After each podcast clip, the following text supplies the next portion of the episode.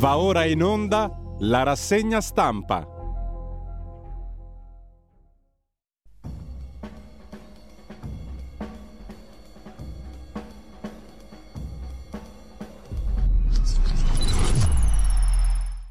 Radio Libertà, le trasmissioni tornano in diretta con la rassegna stampa affidata a Giulio Cainarca. Ben trovato direttore.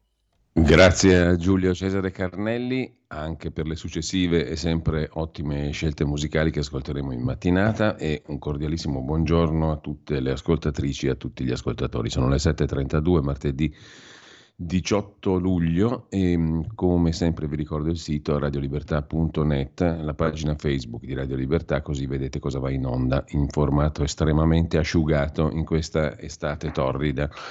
Il primo piano dell'agenzia ANSA di stamani su Giorgia Meloni che commenta la guerra in Ucraina. Il grano come arma da parte di Putin è un'offesa all'umanità, dice il premier italiana. La Casa Bianca osserva da Mosca una mossa irresponsabile, pericolosa.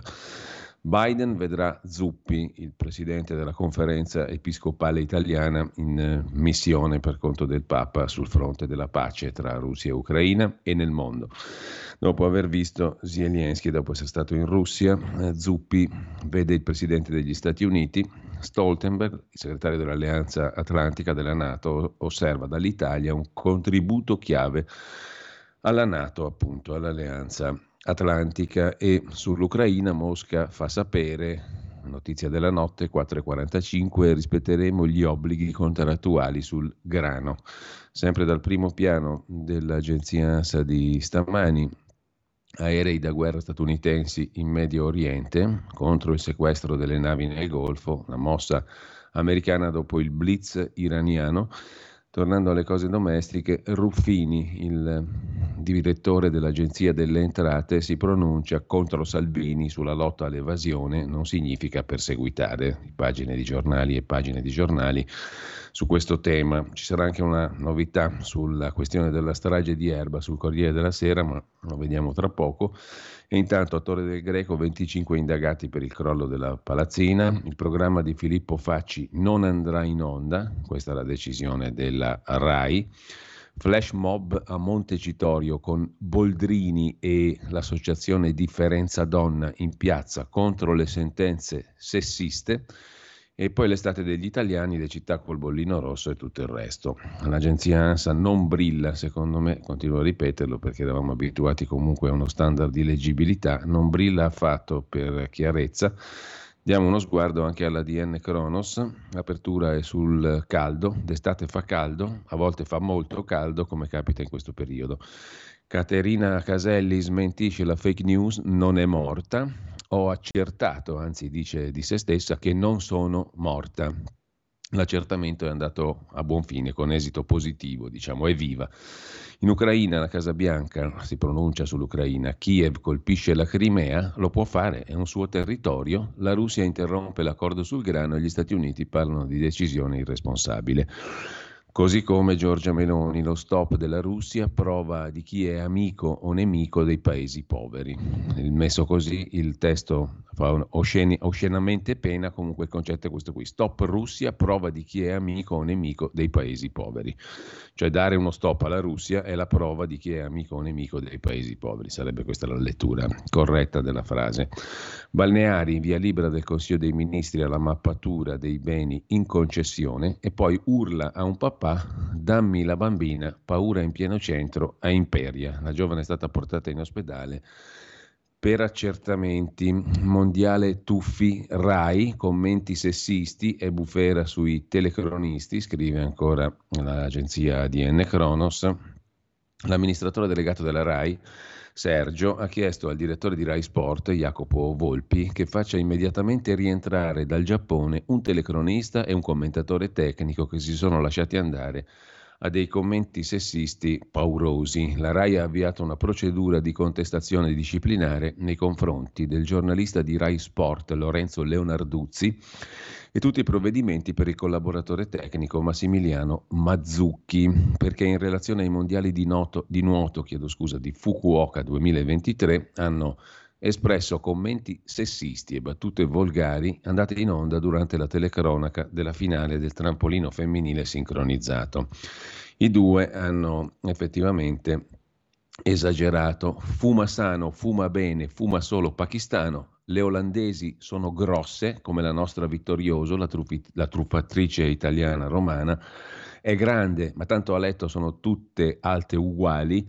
Questa si chiama Harper, è suonatrice d'arpa. Come si suona l'arpa, si tocca e si pizzica. Si la do, e questo è il vantaggio, gli uomini devono studiare sette note musicali le donne soltanto tre. Si la do. Io sapevo che continuava si la do sol sol fa. Sulla vicenda si esprime anche il ministro dello sport Abodi. Ho letto più che aver ascoltato e visto la, è giusta la decisione della RAI. Penso sia bene ascoltare sui principi e sui valori di rispetto nei confronti delle persone. Sono abbastanza fermo senza essere un integralista, dice il ministro. Mentre l'inflazione frena a giugno più 6,4% su base annua, Capirai che frenata, l'Istat conferma il rallentamento in corso nella nota sui prezzi al consumo dell'Istituto Centrale di Statistica. Detto questo, adesso andiamo a vedere un attimo soltanto, vi chiedo scusa, andiamo a vedere le prime pagine dei quotidiani di oggi e mm, un attimo che smanettiamo sul computer, come si suol dire, un attimo soltanto. Vi chiedo un attimo di pausa perché dobbiamo fare una piccola operazione, quella di portarci, cioè nella nostra edicola. Eccola qui. E adesso cominciamo a vedere le prime pagine dei quotidiani di stamani, partendo come al solito per come ce le fornisce la nostra edicola clericale da Avvenire, il quotidiano di ispirazione cattolica. Putin ferma il grano, è l'argomento d'apertura, alla fine la Russia ha scelto di far saltare il banco nella notte le dichiarazioni russe rispetteremo i contratti, comunque il no di Mosca al rinnovo dell'accordo sull'esportazione di cereali ucraini, rischio di penuria. Il cardinale Zuppi va oggi in missione a Washington e incontra il presidente degli Stati Uniti Biden. Le Nazioni Unite lanciano l'allarme, messe a rischio milioni di vite, ma il leader turco Erdogan resta ottimista, troveranno un accordo. Di spalla c'è il commento principale, l'editoriale di Marco Iasevoli sulla Tunisia e sul patto discutibile, larghe intese del cinismo, quelle con Tunisi. Caldo e siccità, negli ospedali arriva il codice calore, il Ministero della Salute introduce il codice calore nei pronto soccorso, oltre al codice bianco, giallo, verde, rosso, e attiva ambulatori territoriali 7 giorni su 7 per 12 ore al giorno. Riattivate anche le unità mobili dell'era Covid per favorire l'assistenza domiciliare. Primo piano invece ancora su avvenire c'è la questione del condono, dopo che il capo della Lega Salvini ha evocato ipotesi di condoni tombali, riprese anche dal ministro di Forza Italia Pichetto, il direttore delle entrate Ruffini prova a fissare una linea rossa, combattere l'evasione, dice ottimamente il direttore dell'Agenzia delle Entrate e ineccepibilmente e molto da par suo è un atto di giustizia verso chi paga. Il Consiglio dei Ministri, la Premier prova a uscire dalle polemiche sull'associazione esterna alle mafie, chiedendo al ministro Nordio un decreto che dia l'autentica interpretazione a una sentenza della Cassazione che rivede il concetto di criminalità organizzata. Domani tra le tensioni le commemorazioni per Borsellino. Anche qui in prima pagina si affaccia la questione dei due telecronisti sessisti ai mondiali di, ruo- di nuoto eh, e la RAI li riporta a Roma. Infine, sempre dalla prima pagina di avvenire, l'intesa con Tunisi al test delle tutele, cosa significa? Nonostante l'imprevedibilità del presidente tunisino Kais Sayed e le perplessità sulla gestione dei flussi che suscita l'accordo appena raggiunto, la nuova missione del tridente europeo Meloni, von der Leyen, Rutte, ha portato i frutti sperati dai protagonisti con la firma del memorandum d'intesa tra Unione Europea e Paese nordafricano. Lo schema del documento è stato rivendicato dalla Premier come un inedito modello di partenariato per il Maghreb e per l'Africa tutta, scrive a venire il test delle tutele, non ho capito cosa sia, per cui vediamo a pagina 5 se capiamo cosa significa. I timori sui diritti umani, il nodo ratifica il team Europe, von der Leyen Meloni Rutte, incassa il memorandum, serve il sì del Consiglio, ma parte sui migranti già in vigore. Fratelli d'Italia esulta, Lega fredda, critiche da PD e da 5 Stelle, scrive a venire. Subito garanzie per i migranti subsahariani, dice il responsabile dell'ufficio immigrazione della Caritas, Oliviero Forti, l'intesa non è un modello, occorre rivedere il trattato di Dublino. Con ciò lasciamo la prima pagina di avvenire e andiamo alla prima pagina del Corriere della Sera in apertura.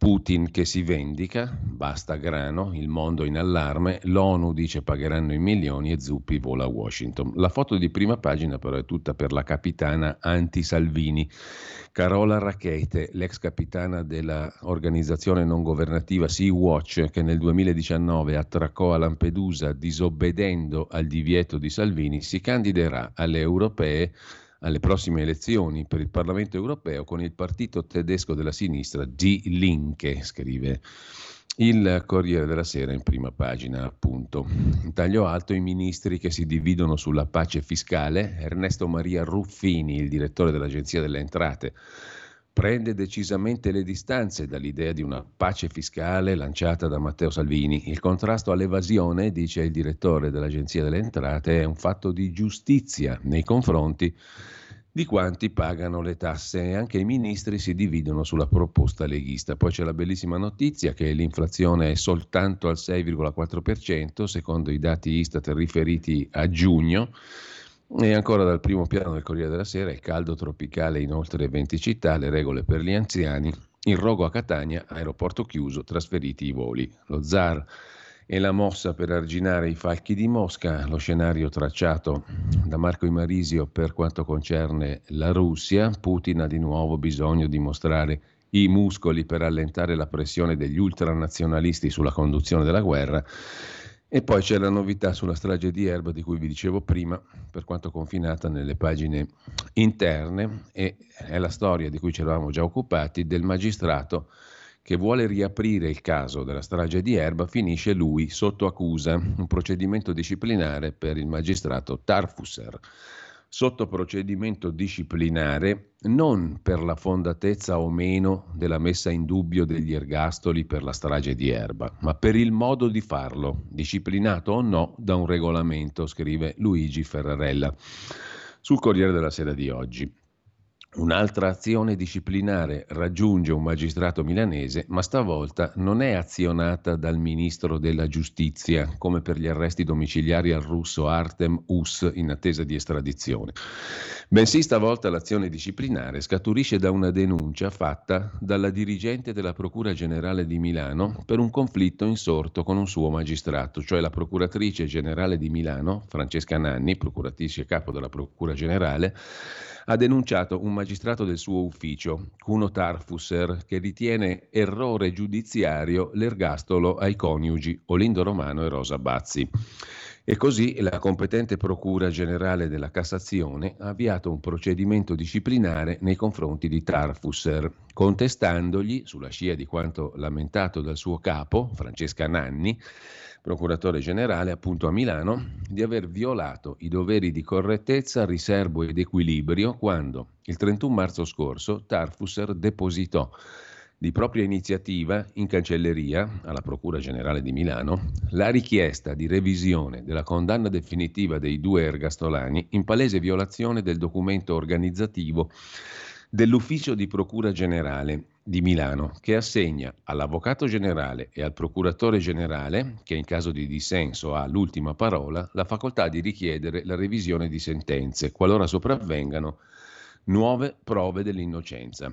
Il sostituto procuratore generale di Milano Tarfusser è disciplinarmente accusato di avere, senza delega del capo, cioè la dottoressa Nanni, per mesi tenuto contatti con i difensori di Olindo e Rosa, Fabio Schembri e Paolo Sevesi e da essi ricevuto consulenze scientifiche sulle asserite nuove prove a favore dei coniugi Romano Bazzi, sulla cui base Tarfus era poi iscritto e depositato a Nanni per il successivo inoltro alla Corte d'Appello di Brescia, finora non avvenuto, una richiesta di revisione degli ergastoli inflitti alla coppia per il quadruplice omicidio nel 2006 del bimbo di due anni Youssef Marzouk e di sua madre Raffaella Castagna, sua nonna Paola Galli, la vicina di casa Valeria Cherubini, il tentato omicidio di Mario Frigerio. Cuno Tarfusser, ex procuratore di Bolzano, poi fino al 2018 giudice e vicepresidente della Corte Penale Internazionale dell'AIA, è stato interrogato a Roma nel disciplinare dal sostituto procuratore generale di Cassazione Simone Perelli, di fronte al quale Tarfus era ritenuto di rivendicare, scrive il Corriere della Sera, la propria imparzialità nell'accertare anche possibili circostanze a favore degli imputati e l'assurdità, a suo avviso, di far dipendere dall'interpretazione di un regolamento interno la sorte di due ergastolani da egli ritenuti innocenti. Osservazione che deve a sua volta confrontarsi però con esigenze di omogeneità. Pena uno scenario, scrive Luigi Ferrarella, nel quale ogni legale, ogni avvocato andrebbe a cercare con il lanternino un procuratore generale convinto dell'erroneità di condanne definitive e disposto a chiederne la revisione, cioè una specie di mezzo cretino, insomma. No? L'avvocato dei, difens- dei due condannati ha trovato il cretino che gli ha dato ragione. Al procuratore generale di Cassazione, che dovrà decidere se farlo processare o no dalla sezione disciplinare del Consiglio Superiore della Magistratura, Tarfusser sostiene che il regolamento interno, che indica competenti i due vertici di una procura generale, sarebbe pensato per i casi ordinari, cioè quelli in cui a chiedere la revisione del processo è il difensore del condannato, e non per l'inedito caso di una revisione chiesta di iniziativa da un singolo magistrato della procura generale. E così Tarfusser ribalta sul procuratore generale capo Nanni l'accusa di non averla informata e afferma invece di averle chiesto in una mail il 24 marzo un incontro per parlarle di una cosa delicata e urgente, al quale la procuratrice Nanni non ha risposto. In più, per spiegare al procuratore generale di Cassazione l'urgenza di depositare la richiesta entro il 31 marzo scorso, pensate che il 31 marzo ha depositato questo atto il sostituto procuratore generale e ancora è fermo lì. Eh, lui giustamente osserva, ma è più importante discutere di un regolamento interno o della sorte di due condannati all'ergastolo che rischiano di essere innocenti, secondo il mio punto di vista, che non è il punto di vista di un passante, ma di un magistrato con una certa quale esperienza, per usare un eufemismo. In ogni caso, dunque, per spiegare al procuratore generale di Cassazione l'urgenza di depositare la sua richiesta entro il 31 marzo, Tarfusser non nasconde il riverbero del processo mediatico sul processo vero perché motiva di aver voluto evitare che la Procura Generale milanese sembrasse muoversi solo dopo la spinta dello speciale delle Iene che era stato annunciato per il 2 aprile. Cioè Tarfusser dice l'ho depositata la mia richiesta il 31 marzo perché sapevo che le Iene avrebbero fatto uno speciale il 2 aprile e non, voleva sembrare, non volevo far sembrare che la Procura Generale si muovesse dopo una trasmissione televisiva. La procuratrice generale Nanni controbatte che la mail inviatale da Tarfusser non conteneva alcun riferimento specifico alla strage di Erba. Tarfusser controlamenta di non essere neppure stato richiamato da lei al telefono in quei sette giorni, ma Nanni gli rimprovera di aver lavorato mesi senza dirle nulla. Intanto, dal 31 marzo è evidente che la mancata trasmissione a Brescia non è una tacita stasi, ma una precisa scelta del procuratore generale Francesca Nanni, la quale, in assenza di formale richiesta di revisione da parte, come di solito accade, dei difensori, di Olindo e Rosa, come di solito accade non vuol dire niente perché la legge stabilisce che i titolari della richiesta di revisione possono essere gli avvocati difensori, ma anche il procuratore generale, in questo caso il sostituto procuratore Tarfusser. La procuratrice generale invece dice, siccome la richiesta non è stata fatta dai difensori, non è ammissibile trasmettere la richiesta di Tarfusser a Brescia quale atto della Procura Generale di Milano, un atto ritenuto invece scritto a titolo personale da Tarfusser. Nella sostanza siamo davanti a un caso nel quale si ragiona così chi se ne frega se è fondato o meno il ricorso. L'importante è decidere in base a tutto il regolamento interno chi doveva farlo. Eh, il procuratore generale avrà modo, credo, di spiegare le sue, le sue ragioni. Con ciò lasciamo la pagina dedicata alla giustizia, ce n'è subito sotto, c'è un altro articolo però che riguarda il figlio di La Russa. La difesa di Leonardo La Russa precisa, abbiamo subito consegnato la famosa SIM, ma i pubblici ministeri ce l'hanno restituita la scheda telefonica intestata allo studio legale del Presidente del Senato. Detto questo, torniamo alla prima pagina del Corriere della Sera soltanto per lasciarla e per andare a vedere la prima pagina del Fatto quotidiano di Marco Travaglio. che apre su Marina Berlusconi che dichiara guerra ai pubblici ministeri, da un Berlusconi, anzi da un B punto a un'altra, Pizzini. Pizzini sarebbe la lettera chiarissima, adesso avrà tutti i torti Marina Berlusconi, ma ha scritto chiaramente quello che pensa sul giornale. Uno può condividere, non condividere, un altro discorso, ma un pizzino. Pizzini alla vigilia dell'interrogatorio di Dell'Utri. Ispettori a Firenze, anche Fratelli d'Italia e Lega chiedono a Nordio di colpire chi indaga sulle stragi e Renzi loda l'erede. L'erede sarebbe il Premier Giorgia Meloni. Il mega condono invocato da Salvini sarebbe il quattordicesimo in nove mesi, ce ne siamo accorti. Fa infuriare il fisco, imbarazza pure la Lega, ma piace a Pichetto Frattina, hai detto niente, poi il telefono di Apache, il figlio di La Russa, lo aveva sua madre. Il difensore avvisa i pubblici ministeri. L'avvocato del figlio minore del presidente del Senato fa sapere che il cellulare fu consegnato dalla mamma che lo deteneva, ma in questura chiariscono che appartiene al ragazzo denunciato per violenza sessuale. Zuppi da Biden per far cadere le accuse a Putin, niente meno, titola il fatto in prima pagina, cioè il presidente della conferenza episcopale Zuppi va da Biden per far cadere le accuse a Putin sulla questione dei bimbi in Russia, portati a forza in Russia. Sayed è il dittatore utile a Meloni e all'Unione Europea in Tunisia, tra i finanziatori di Toti, presidente della Liguria, al porto di Genova, via libera ai veleni per aiutare a Ponte, il grande armatore tra i finanziatori di Toti. Detto questo, torniamo a Marina Berlusconi, la marina mercantile, è il titolo dell'editoriale di Marco Travaglio. Scrive il giornale. Ieri Marina dice basta. Per Bacco, commenta Travaglio, roba grossa. Stiamo parlando di Marina B. Punto, virgola, primogenita del noto pregiudicato da poco scomparso, che manda un messaggio alla Meloni e a chi altri perché, aperte virgolette, riformi la giustizia, chiuse virgolette, e la renda, virgolette, uguali per tutti, virgolette. Prospettiva peraltro agghiacciante per il gruppo, che con una giustizia uguale per tutti sarebbe rovinato da 40 anni. Cioè Travaglio ci sta dicendo che i magistrati hanno avuto un occhio di riguardo per Berlusconi e per il suo gruppo da 40 anni a questa parte. È uno scoop. La signora naturalmente è libera, la signora B. Punto, è libera di dire le scempiaggini che vuole, anche perché a dispetto delle apparenze è molto spiritosa.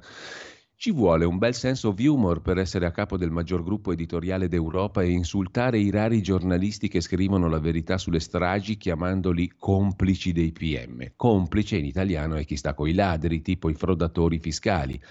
Nella lingua di Arcore, complice è chi sta con le guardie, o per definire delirante l'accusa di mafiosità a uno che si tenne in casa per due anni un mafioso travestito da stalliere, quello che accompagnava a scuola Marina e Pier Silvio perché non facessero brutti incontri e che la Cassazione ha accertato aver concluso nel 74 un accordo di interesse reciproco con Cosa Nostra, rappresentata dai boss Bontate e Teresi, altro che non è emerso nulla di nulla o che i conti Fininvest sono passati per anni al setaccio senza risultato, scrive Marina B.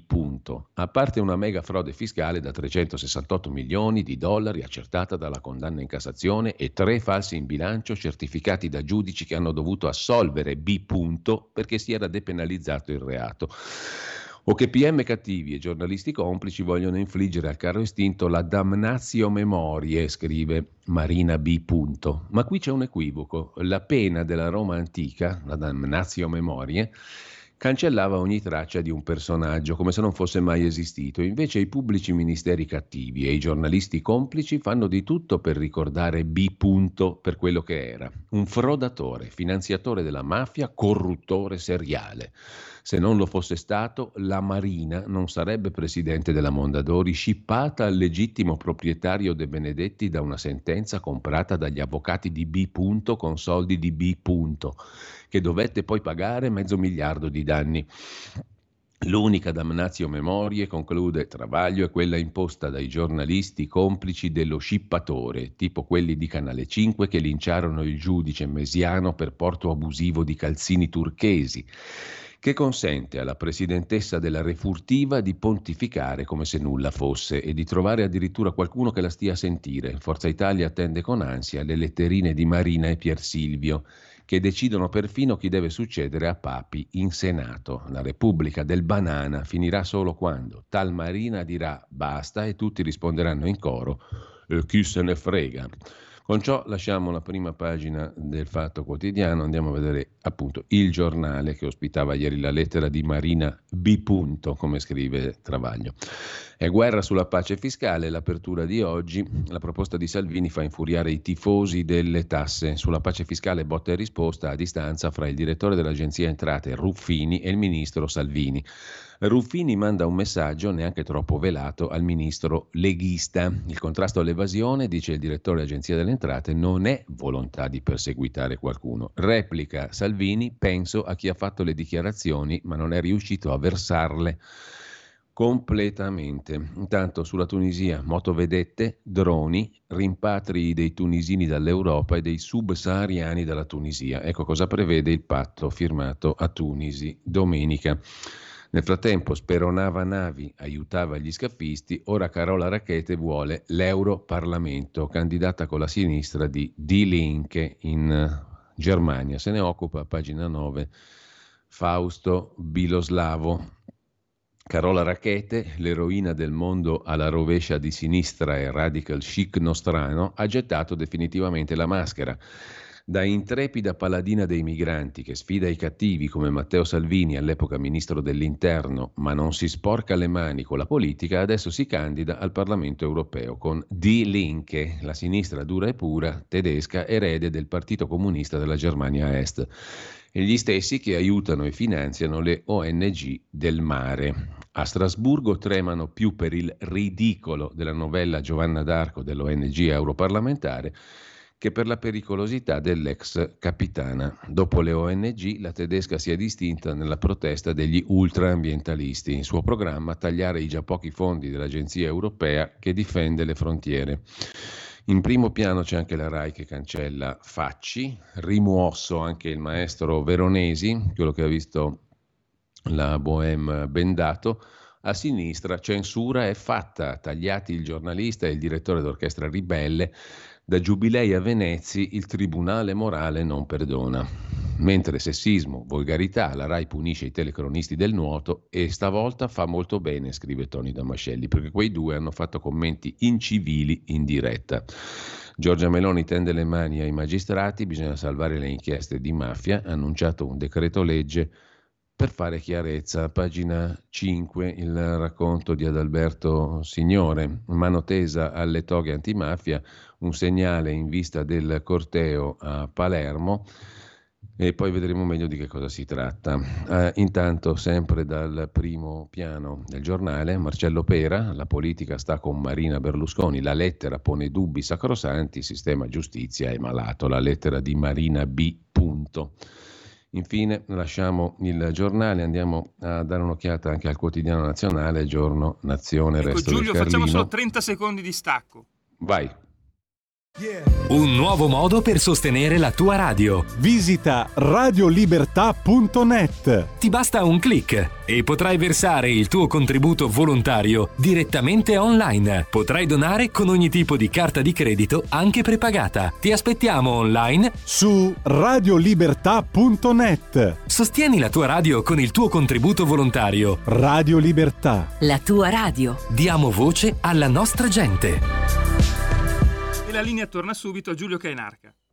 Eccoci qua con la prima pagina del quotidiano nazionale, lockdown da caldo, unità mobili in stile Covid, codice calore in ospedale, il Ministero della Salute vara le misure anti-emergenza caldo. Ora è scontro sul condono fiscale, Ruffini contro Salvini, Forza Italia si schiera con la Lega, sulla giustizia intervista all'ex deputato antimafia Granata, sogno una destra legalitaria europee si studia di abbassare lo sbarramento al 3%. Lega di lotta e di governo. Le mosse del Carroccio, il titolo dell'editoriale firmato da Lorenzo Castellani e poi il sessismo sistematico, come ci vedono gli inglesi. Pezzo di Chiara Di Clemente. Il Guardian, autorevole quotidiano inglese, non ha dubbi. Gli scandali di violenza sessuale in Italia svelano un sessismo profondamente radicato. Dal giorno al mattino di Napoli, quotidiano napoletano, adesso lo vediamo, spero, apre la sua prima pagina con I ricoveri in aumento a Napoli per il caldo, temperature oltre i 40 gradi, nei pronto soccorso scatta il piano Caronte, previsto un codice ad hoc, scrive il quotidiano napoletano. L'inflazione che va giù è allarme grano e poi mafia, un decreto del governo per salvare i processi a rischio, perché l'interpretazione di una sentenza della Cassazione del 2022 potrebbe mettere a rischio i processi di mafia, lasciando impuniti delitti gravi di cui non emerge nettamente il collegamento con la criminalità organizzata. Di fatto, secondo Meloni, legando le mani a chi combatte le cosche e mettendo in forse procedimenti per reati gravissimi. Insomma, si recupera così il fronte della magistratura antimafia, si fa un si occhieggia, diciamo così, ai magistrati in questo caso. Di che cosa si tratta? Nessuna esitazione, nessun passo indietro, scrive il mattino, pagina 7. Nella lotta alla mafia, governo Meloni in prima fila. Questo è il messaggio che il Premier scandirà forte domani, quando sarà a Palermo per la commemorazione del giudice Paolo Borsellino, che a suo tempo fu simpatizzante del movimento sociale, nel trentunesimo anniversario della strage di Via D'Amelio. E anche il senso di un passaggio dell'intervento al Consiglio dei Ministri di ieri di Giorgia Meloni, nel quale la Presidente ha annunciato un decreto di prossima approvazione per prevenire potenziali effetti effetti dirompenti che una sentenza della Corte di Cassazione rischia di far cadere su decine di processi intentati alla criminalità organizzata. Di fatto, secondo Meloni, legando le mani a chi combatte le cosche e mettendo in forse procedimenti per reati gravissimi. Di cosa si tratta? Il verdetto è stato emesso dalla Cassazione l'anno scorso, cioè è già passato un anno, se ne è accorto nessuno. E secondo l'opinione di molti, dal sottosegretario alla presidenza del Consiglio ed ex magistrato Alfredo Mantovano, fino alla Procura nazionale antiterrorismo, scrive il mattino, e le associazioni antimafia, pur limitandosi a intervenire sul regime delle intercettazioni, questa sentenza di Cassazione finirebbe di fatto per riscrivere il concetto stesso di criminalità organizzata, che verrebbe reso applicabile alle sole fattispecie associative, comuni e non, mentre sarebbero esclusi dal perimetro mafioso i reati compiuti singolarmente, anche se commessi per favorire gruppi criminali organizzati. In altre parole, ha detto Meloni e i suoi ministri, un omicidio commesso avvalendosi di modalità mafiose o per agevolare un'associazione criminale non sarebbe più un delitto di mafia. Una complessa inversione di rotta che minerebbe molto del lavoro fatto in questi anni. Verrebbe a cadere tutto il materiale probatorio acquisito sulla base dell'interpretazione precedente che consentiva l'utilizzo degli strumenti previsti per la lotta alla criminalità organizzata anche in assenza della contestazione del reato associativo. Questo perché, anche se la sentenza ha per oggetto il regime delle intercettazioni ambientali, si stabiliscono principi di carattere generale con ricadute molto pesanti. Per il governo dunque si è reso urgente intervenire. L'idea è di farlo attraverso un decreto legge, una norma di interpretazione autentica che chiarisca cosa debba intendersi per reati di criminalità organizzata e che eviti un effetto a cascata sui processi in corso. L'annuncio sembra anche rappresentare una risposta a chi nei giorni scorsi aveva paventato un disimpegno del governo nella lotta alla mafia. Insomma, qualche topo di biblioteca ha recuperato questa sentenza per consentire al governo di dire non è vero che noi siamo contro la mafia. Guardate qua che bella roba che vi facciamo adesso. Mentre lasciamo la prima pagina del mattino di Napoli per andare a dare un'occhiata anche al tempo di Roma, la sinistra vuole più tasse, altro che pace fiscale. Reazioni scomposte di PD e 5 Stelle alla proposta di Salvini di aiutare i contribuenti. Beppe Grillo inventa una gabella per i beni di lusso perché inquinano troppo, ma il governo non molla gli evasori. Nel 2022 numeri da record, recuperati 20, 20 miliardi.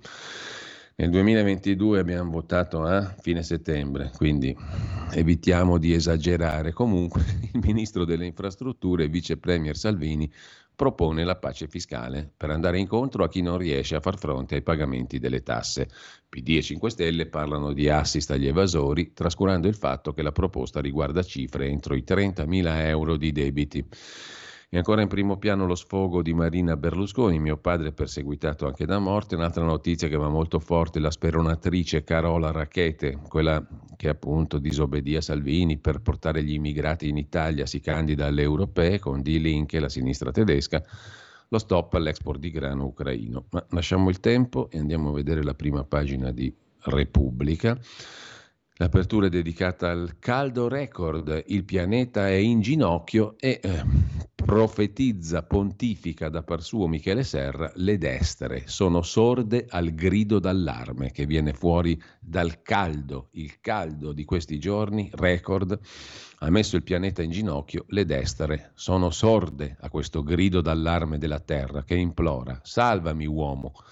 La pace vaticana alla Casa Bianca, Biden incontra il cardinale Zuppi, Putin blocca l'accordo sul grano, il governo è diviso sul fisco e nell'inchiesta su Berlusconi Forza Italia contro i PM. La figlia Marina parla di un perseguitato, poi c'è il salario minimo, oggi le opposizioni unite contro il colpo di spugna dell'esecutivo Dell'Utri e Silvio hanno dei destini legati, ha scoperto Lirio Abate e lo racconta oggi in prima pagina su Repubblica. I due sono amici, se non lo sapevate, eh? erano amici, visto che uno dei due non c'è più. AAA cercasi docenti nella scuola, ancora vacanti 30.000 cattedre. E Ezio Mauro che continua a occuparsi di Mussolini per affinità, diciamo così, elettive, sempre dalla prima pagina ma della consorella per parte di Loggia, la stampa di Torino, pagare le tasse è giusto, replica da par suo Ruffini, direttore dell'Agenzia delle Entrate a Salvini, e poi lancia l'allarme. L'Agenzia delle Entrate ha organici insufficienti e sempre dal primo piano della stampa Ellis Line in Romagna un dramma post alluvione, Meloni è sparita dopo la passerella dice Ellie Schlein contro Giorgia Meloni. Ambulatori sempre aperti, c'è il piano contro il caldo, Caronte, e poi io, Obama, vi dico basta proibire i libri di neri e LGBTQ. Ai bibliotecari americani impegnati e laboriosi, in qualsiasi democrazia il libero scambio di idee è un elemento importante. Scrive Barack Obama e riporta la stampa. Dal primo piano della stampa ancora, Rai, un tuffo nella vergogna. Ai mondiali di nuoto le frasi sessiste e razziste di telecronisti subito richiamati in Italia. Cavernicoli al microfono, commenta Giulia Zonca. Linda Laura Sabadini, il cattivismo contagioso. E poi dal grano ai ponti la guerra si fa più sporca, il commento di Domenico Quirico Stefano Stefanini e Marina la Caimana che scende in campo, commentata dall'ex direttrice del Secolo d'Italia, quotidiano del Movimento Sociale, Flavia Perina, poi diventata finiana e poi compagna. Il buongiorno di Mattia Feltri, Viva la democrazia, dove ci porta? La più appassionante disputa della politica moderna dopo quella fra Bismarck e Guglielmo II, Urcam ha studiato questo qui, eh? vive un nuovo elettrizzante capitolo. Carola Rackete si candida al Parlamento europeo e Matteo Salvini la sfida con la sciabola del XXI secolo, Twitter.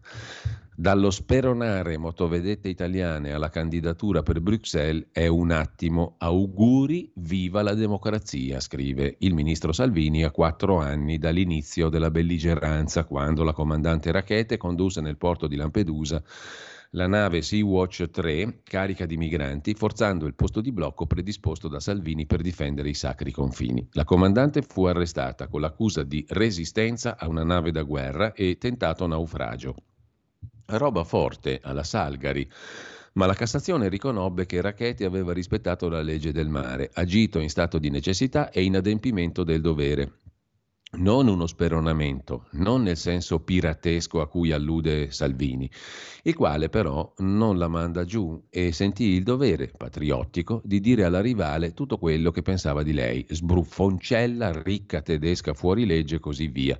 Sicché Racchete contò di farsi giustizia per via ordinaria, con una querela per diffamazione, dalla quale Salvini scampò con gli straordinari poteri di parlamentare, appellandosi all'insindacabilità riconosciuta dai colleghi senatori in un'interpretazione dell'istituto molto benevola ed estensiva. E ancora oggi, con tale eroica protezione e dunque con disponibilità di armi un po' impari, Salvini continua a picchiare spensierato. Anche solo per questo mi auguro che Rachete venga eletta e poi l'immunità lessicale l'avrà pure lei. Viva la democrazia, scrive Mattia Feltri. Beh, ognuno si augura e gode come può. Dalla stampa passiamo alla verità e la verità apre la sua prima pagina con il girotondo dei mostri del Covid ai vertici della sanità. Sempre da par suo Mario Giordano, liberi da Brusaferro e Locatelli, ma incombe la minaccia. Bassetti, il genovese, Schillaci doveva cacciarli, non, fa- non l'ha fatto lasciando che il mandato dei capi di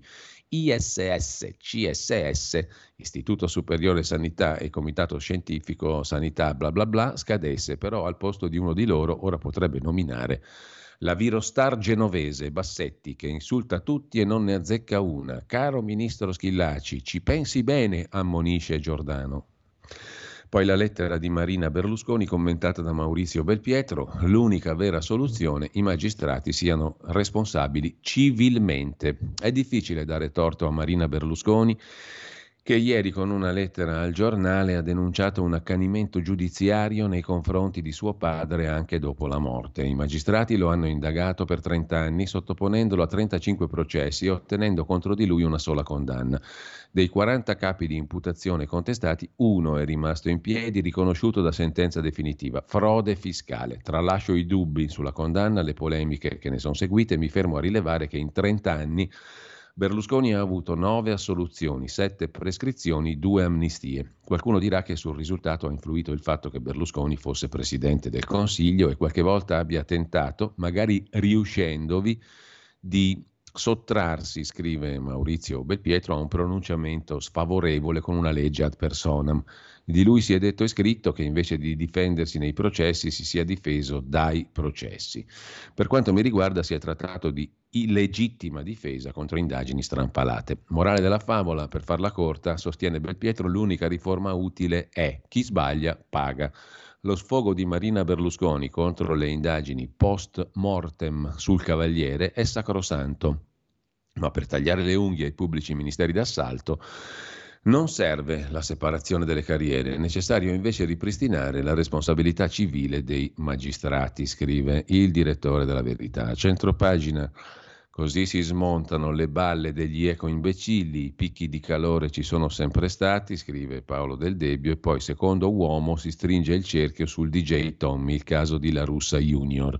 Stefano Graziosi sulla Russia che interrompe l'accordo sul grano, si rischiano altri rincari, mentre per Francesco Borgonovo la vera posta in gioco è diventata la Crimea. L'Ucraina sta pianificando le purghe le purghe dai russi in Crimea, mentre a chiudere la prima pagina della verità le ingiustizie dell'uomo che per i giudici è donna, dalle quote rosa allo sport, i guasti della sentenza, la sentenza che permette di cambiare sesso senza operazioni o cure ormonali stravolgerà gli equilibri in molti settori. Quote rosa, pensioni, sanità, carceri, sport. Chiude Francesco Bonazzi, la prima pagina della verità, con l'alluvione dell'Emilia Romagna prevista 12 anni fa ma la regione non fece nulla. Tre mesi fa l'alluvione disastrosa. Bonaccini parla di evento imprevedibile. Oggi anche Ellis Line si lamenta, dice che la Meloni è andata a fare passerella e basta, ma lei era vicepresidente della regione Emilia-Romagna.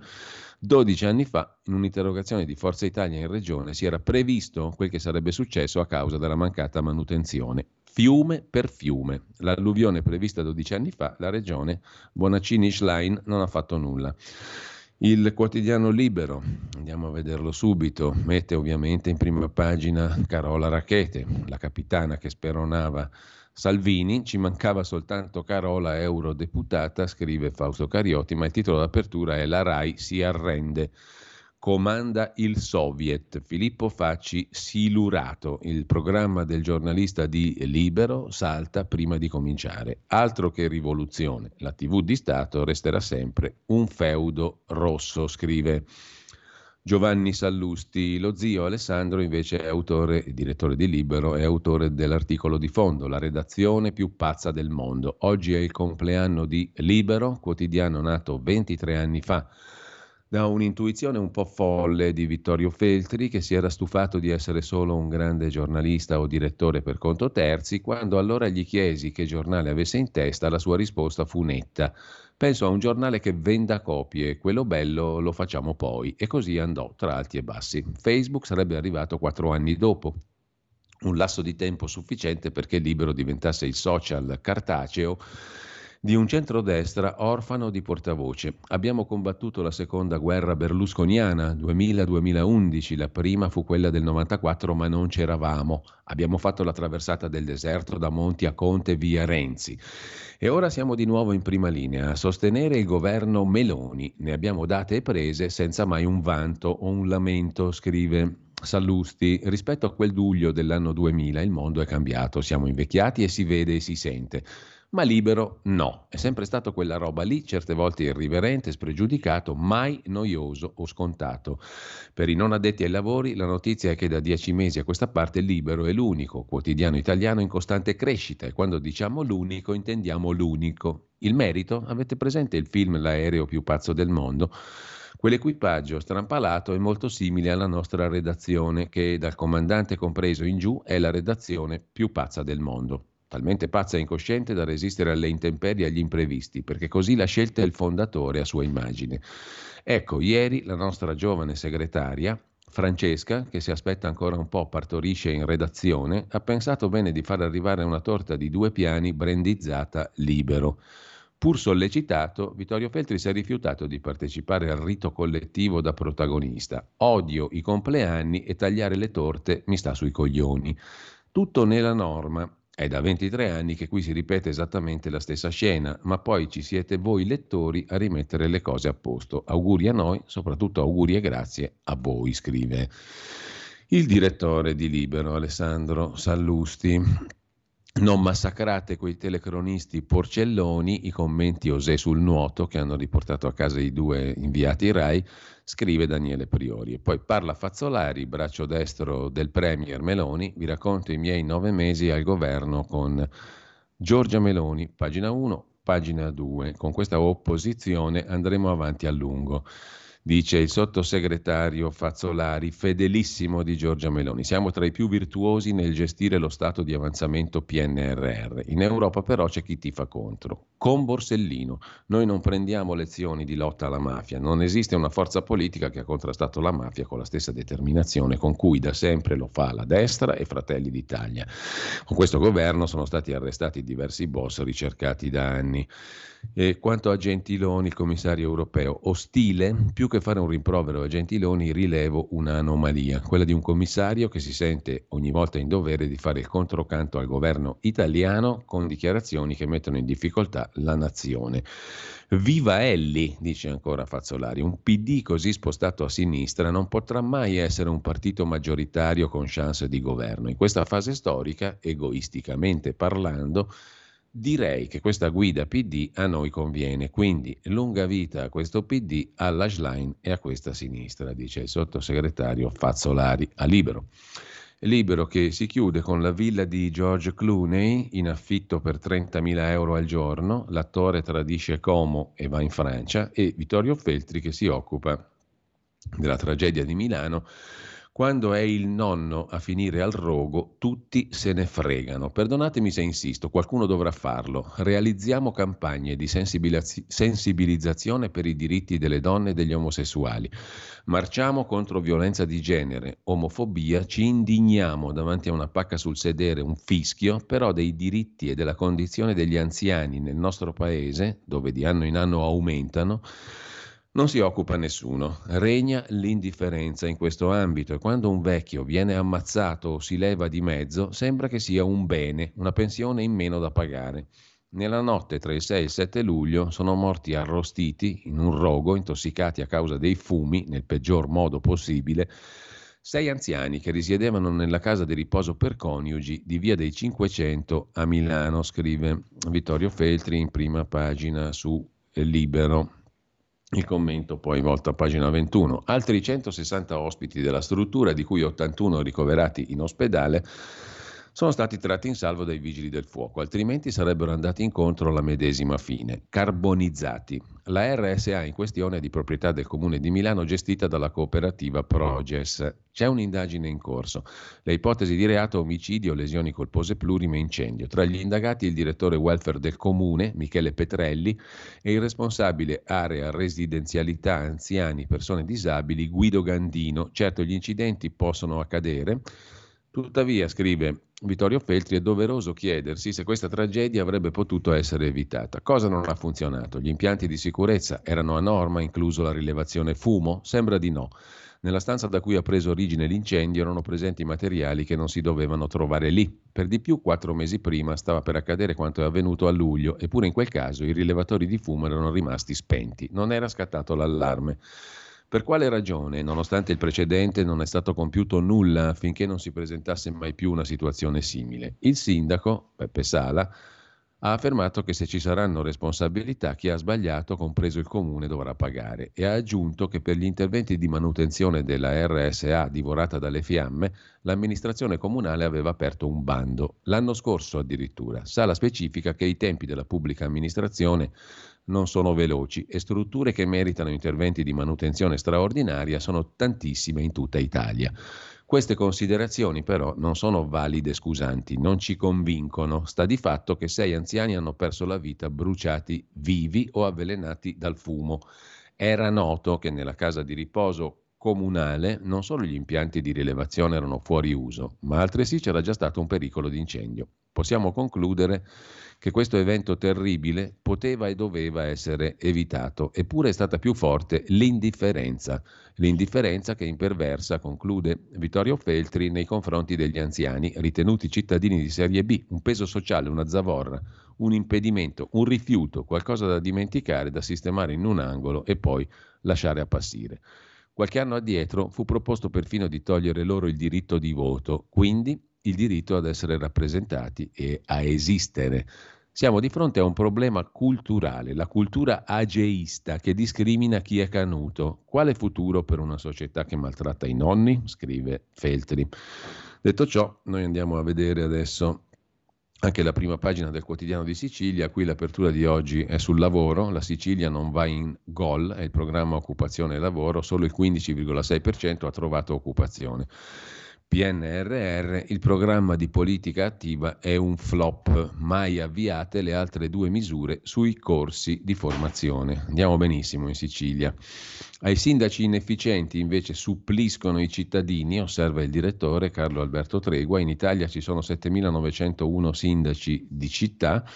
La cittadina che ha meno abitanti, Mortenone in Lombardia con appena Morterone con appena 30 abitanti, l'impegno di qualunque sindaco è molto forte perché L'amministrazione è complessa, ai sindaci inefficienti suppliscono i cittadini molto spesso, cosa peraltro non istituzionalmente sana. Mentre è stato approvato il piano antincendio boschivo in Sicilia, e questa è una notizia, per quanto concerne invece la questione dei fondi PNRR falliti, sostanzialmente a pagina 7 c'è l'approfondimento dell'inchiesta del quotidiano di Sicilia. I fondi sono quelli appunto del PNRR.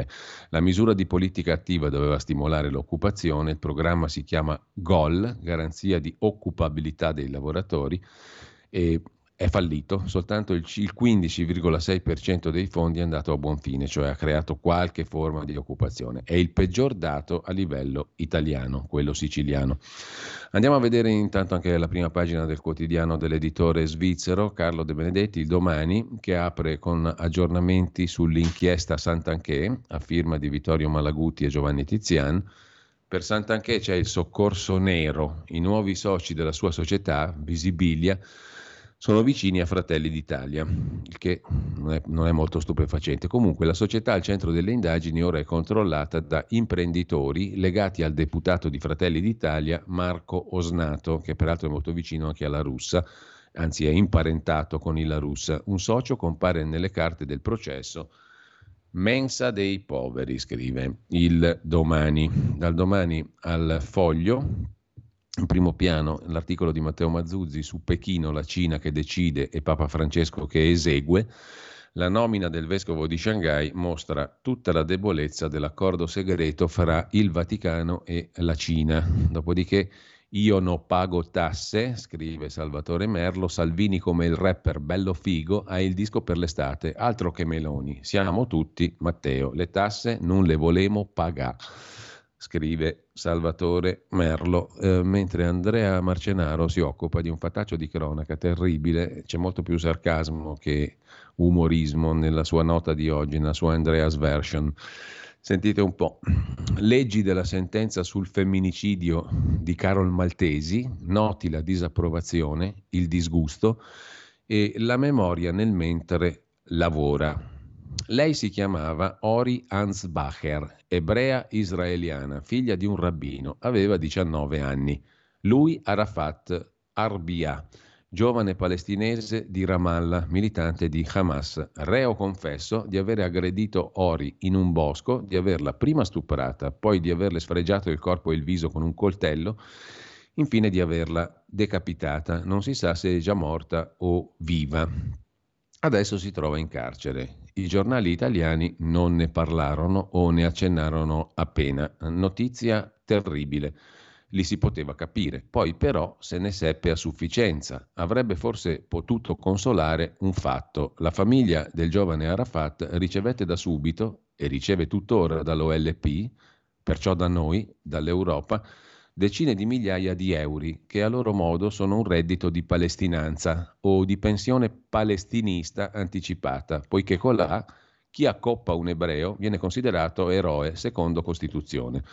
Tanto ieri quanto oggi esiste anche una seconda consolazione, che si trovarono d'amore e d'accordo sull'elargizione del premio ad Arafat sia la popolazione palestinese femminile sia la maschile, così come compatta la loro ferrata elite. Per molte femministe occidentali, anzi moltissime, venne facile, in muto, imbarazzatissimo silenzio, simpatizzare per Arafat, restando nascoste dietro l'angolo del palazzo, tre anni fa, non un secolo fa, non in un'azione di guerra, non per una revolverata, un colpo di mitra, una coltellata in pancia. È proprio il femminicidio sadico che trova talora la sua giusta causa, scrive Marcenaro.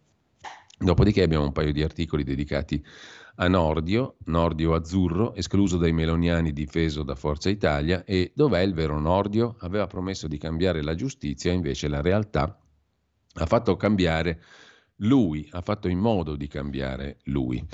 Lasciamo il foglio, uno sguardo anche al dubbio, il quotidiano degli avvocati italiani che proprio su Nordio ha il titolo d'apertura, lotta dura alla mafia, Fratelli d'Italia ora avvisa Nordio e il terzo polo lo arruola. Giorgia Meloni annuncia presto un decreto che definirà meglio i reati dei boss, quello che abbiamo visto prima. E poi che singolare coincidenza, scrive Tiziana Maiolo sempre sul dubbio, quell'interrogatorio di Dell'Utri fissato il giorno della strage di Via D'Amelio in cui fu ucciso Paolo Borsellino con la sua scorta. Un'intervista ad Antonio Tajani, noi siamo con Nordio, serve una profonda riforma della giustizia e un'altra Sabino Cassese. I giudici, dice il professor Cassese, reclutati dal governo, hanno un ruolo anche politico. Con ciò lasciamo pure il dubbio, andiamo a Italia Oggi. L'apertura di Italia Oggi è sull'incazzatura di molti sindaci leghisti che non vogliono l'accoglienza diffusa dei migranti e contestano Piantedosi, Zaia e il governo. In Toscana anche quelli del PD sono contrari agli arrivi e la rivolta dei sindaci sui migranti cosa non nuova peraltro, nel tentativo di alleggerire la pressione sugli hub, i centri di raccolta, il ministro dell'Interno Piantedosi, scrive Italia Oggi, ha optato per l'invio di piccoli gruppi di immigrati in varie regioni e comuni, un provvedimento che sta facendo infuriare i leghisti veneti che contestano anche Zaia costretti a ospitare gli immigrati, ma anche dal PD voci contrarie. In Toscana, dove è annunciato per esempio l'arrivo da Lampedusa e non solo di 3.000 immigrati, i sindaci sono contrari.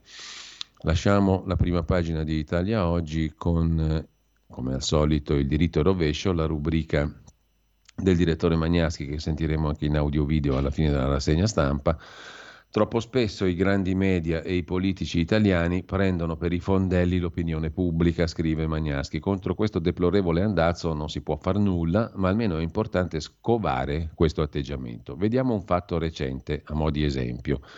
Venerdì 7 luglio il ministro della giustizia, Nordio, dice che vuole modificare le norme sul concorso esterno in associazione mafiosa. Lo stesso giorno Alfredo Mantovano, sottosegretario alla presidenza del Consiglio, che è depositario della linea del governo, dice che questa modifica non è all'ordine del giorno. Martedì 11 Nordio, in un'intervista da una pagina al Corriere della Sera, dice che non vuole abolire questo reato, ma riscriverlo per dargli chiarezza e forza di legge. E in ogni caso non è all'ordine del giorno. A fine settimana, sabato e domenica 15-16 luglio, L'opposizione strepita contro l'abolizione del concorso, che non è prevista. Lunedì 17, una settimana dopo la prima delle smentite, i media aprono le prime pagine dicendo Meloni blocca Nordio sul concorso esterno. Non è cronaca, ma telenovela. E lo ribadisce anche nell'audio-video che sentirete poi. Mentre una cosa curiosa ce la racconta da Berlino Roberto Giardina su Italia Oggi, le piscine come campi di battaglia. Una eh, una serie di episodi in cui la polizia intervenuta in forze viene respinta. In Germania, a Berlino, le piscine sono frequentate da gruppi di teppisti e di violenti, spesso figli di immigrati. Non vado in una piscina da 40 anni, ha detto ridendo Olaf Scholz al termine della conferenza stampa alla chiusura del Bundestag e all'inizio delle vacanze anche per i politici tedeschi. Tra guerra, inflazione, avanzata dell'estrema destra, il cancelliere si è dovuto occupare delle piscine. Poi vedremo il perché tra poco, dopo la pausa. Stai ascoltando Radio Libertà, la tua voce libera, senza filtri né censure, la tua radio.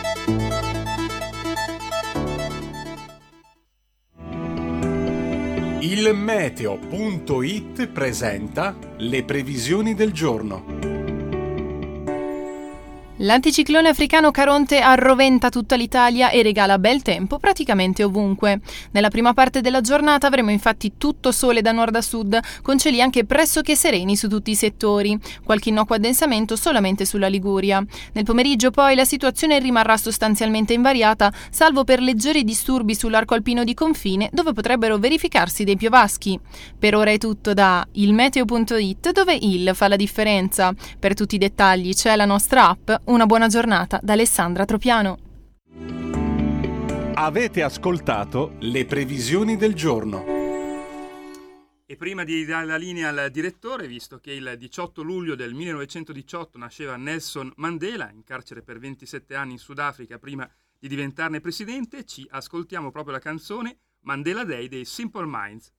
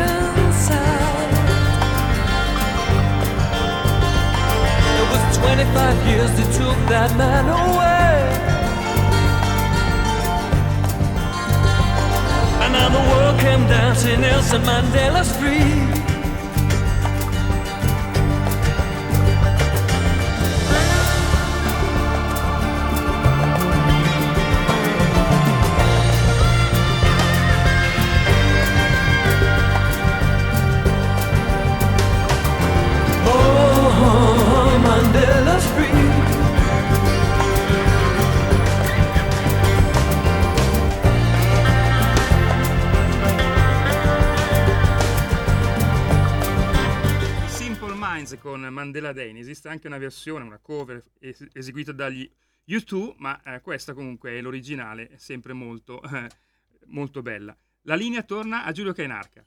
Validamente Giulio Cesare Carnelli. Intanto, grazie Giulio Cesare, intanto abbiamo a che fare con le piscine di Berlino. Per quale motivo? A Berlino fare un tuffo, scrive Roberto Giardina, è diventato un rischio. Le piscine sono invase da giovani violenti che aggrediscono le ragazze, modello la notte di Capodanno famosa, divisi in clan, per etnia, ma non solo. Non è un problema da prendere con leggerezza, ha continuato Scholz. Bisogna intervenire con severità. Il cancelliere federale ha chiesto l'intervento della polizia.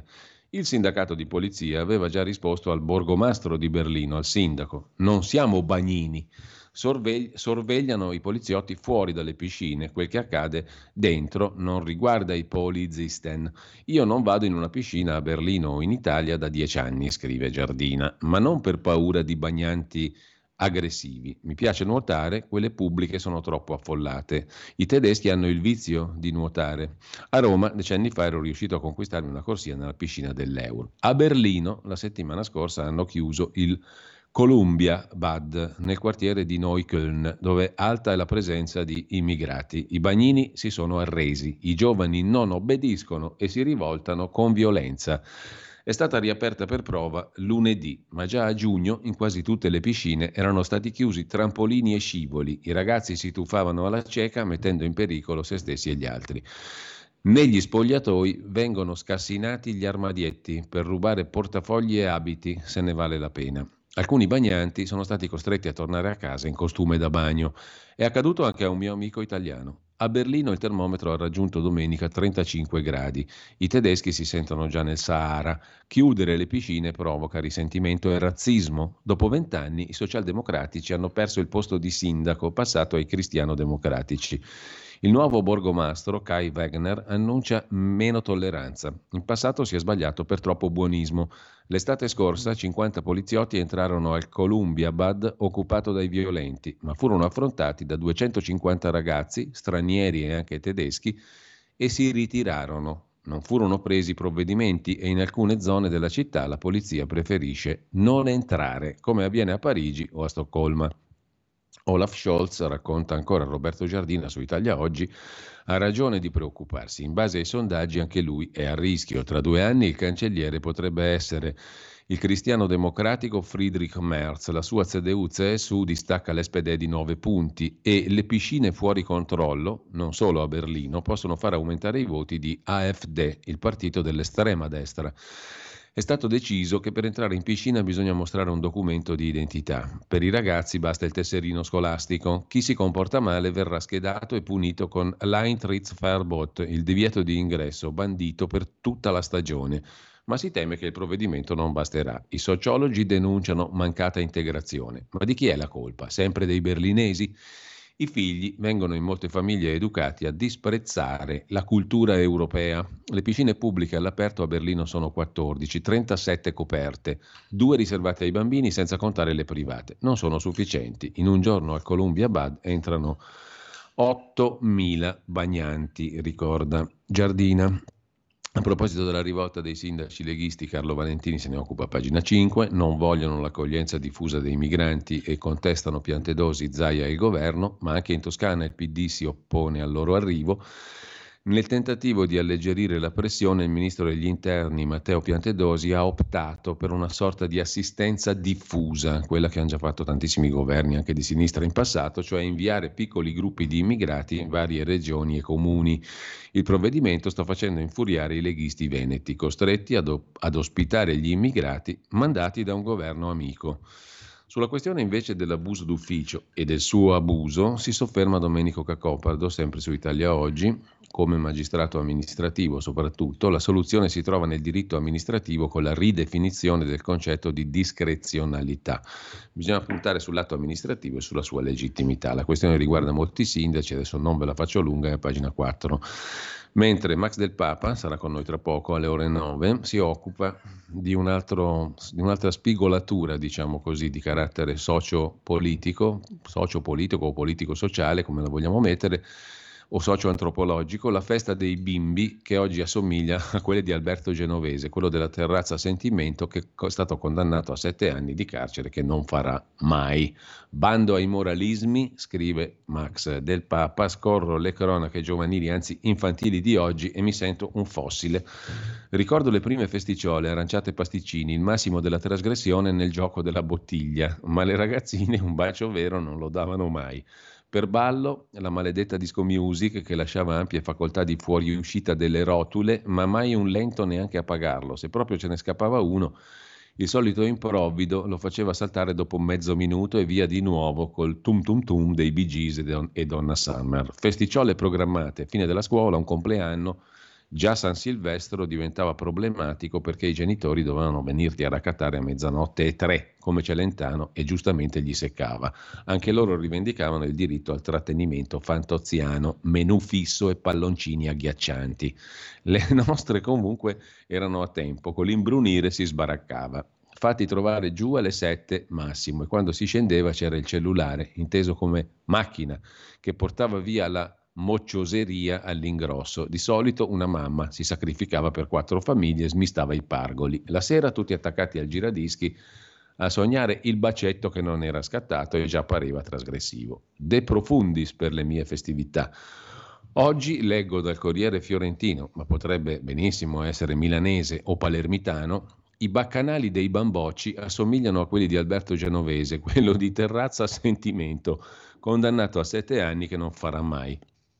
Un parco di superalcolici da fare invidia a un bar della Movida. L'assortimento tossico, chi porta, chi vende, tutti consumano, quindi si passa alle orge in 10-15 su due dodicenni che però si fingono più grandi e c'è sempre uno che filma, perché se non la puoi mostrare una mascalzonata non esiste. Dai che ci divertiamo, quelle le sfondiamo, inquadrale bene. I più vecchi hanno sì e no 16 anni, Cos'è successo in un lampo o poco più? È successa la degenerazione di un consumismo passato dalle cose alle suggestioni, alle sensazioni e infine alle depravazioni, le quali, come noto, sono droghe di loro, inducono assuefazione e tolleranza. Più le pratichi e più non ti bastano e devi trovare sempre qualcosa di più estremo. Nella totale assenza di senso della realtà, scrive ancora del Papa, Qualcosa che lascia esterrefatti anche quelle pellacce dei magistrati. Si ha un bel predicare rispetto, vietare le parole, le foto delle ginnaste in spaccata, come proibire le pistole ad acqua per scongiurare le guerre. La verità è che più ci riempiamo di proibizioni paranoiche e più la tenuta sociale della decenza salta come un tappo impazzito. Mancano i modelli, i modelli sono sconci. Di voci a chiedere un minimo di ritorno all'umanità nessuna e attualmente tiene banco una di 18 anni che vuol far la pornostar e dichiara la zanzara sono una troia ma di merda, che è più degradante. Che campa a fare una se a 18 anni è già ridotta così? Ma è chiaro, per entrare in politica, corrente libertaria e garantista. La politica data per morta ha vinto, conclude il nostro Max del Papa, ha imposto lei il paradigma che sta nel vivere alla grande e nella conseguente impunità. Oggi tutti si percepiscono privilegiati e difendono i figli balordi con le parole dei genitori di potere. È mio figlio, l'ho già interrogato io e ho deciso che è innocente. Tutto a posto, come dicono i disinvolti. Quanto alle vittime, cacciatrici di dote già rotte a vent'anni ad ogni esperienza, spiegano. Non ricordo niente, ero strafatta, mi sa che ho fatto una cazzata. Per consolarle la famiglia le manda a Dubai, ma niente paura. Scatta subito il solidarismo incrociato per vittime e carnefici, peraltro difficili da distinguere e anche per qualche commentatore coglione. Todo cambia, ma non sbiadisce in me il ricordo delle festicciole all'aranciata e la bottiglia che girava intorno.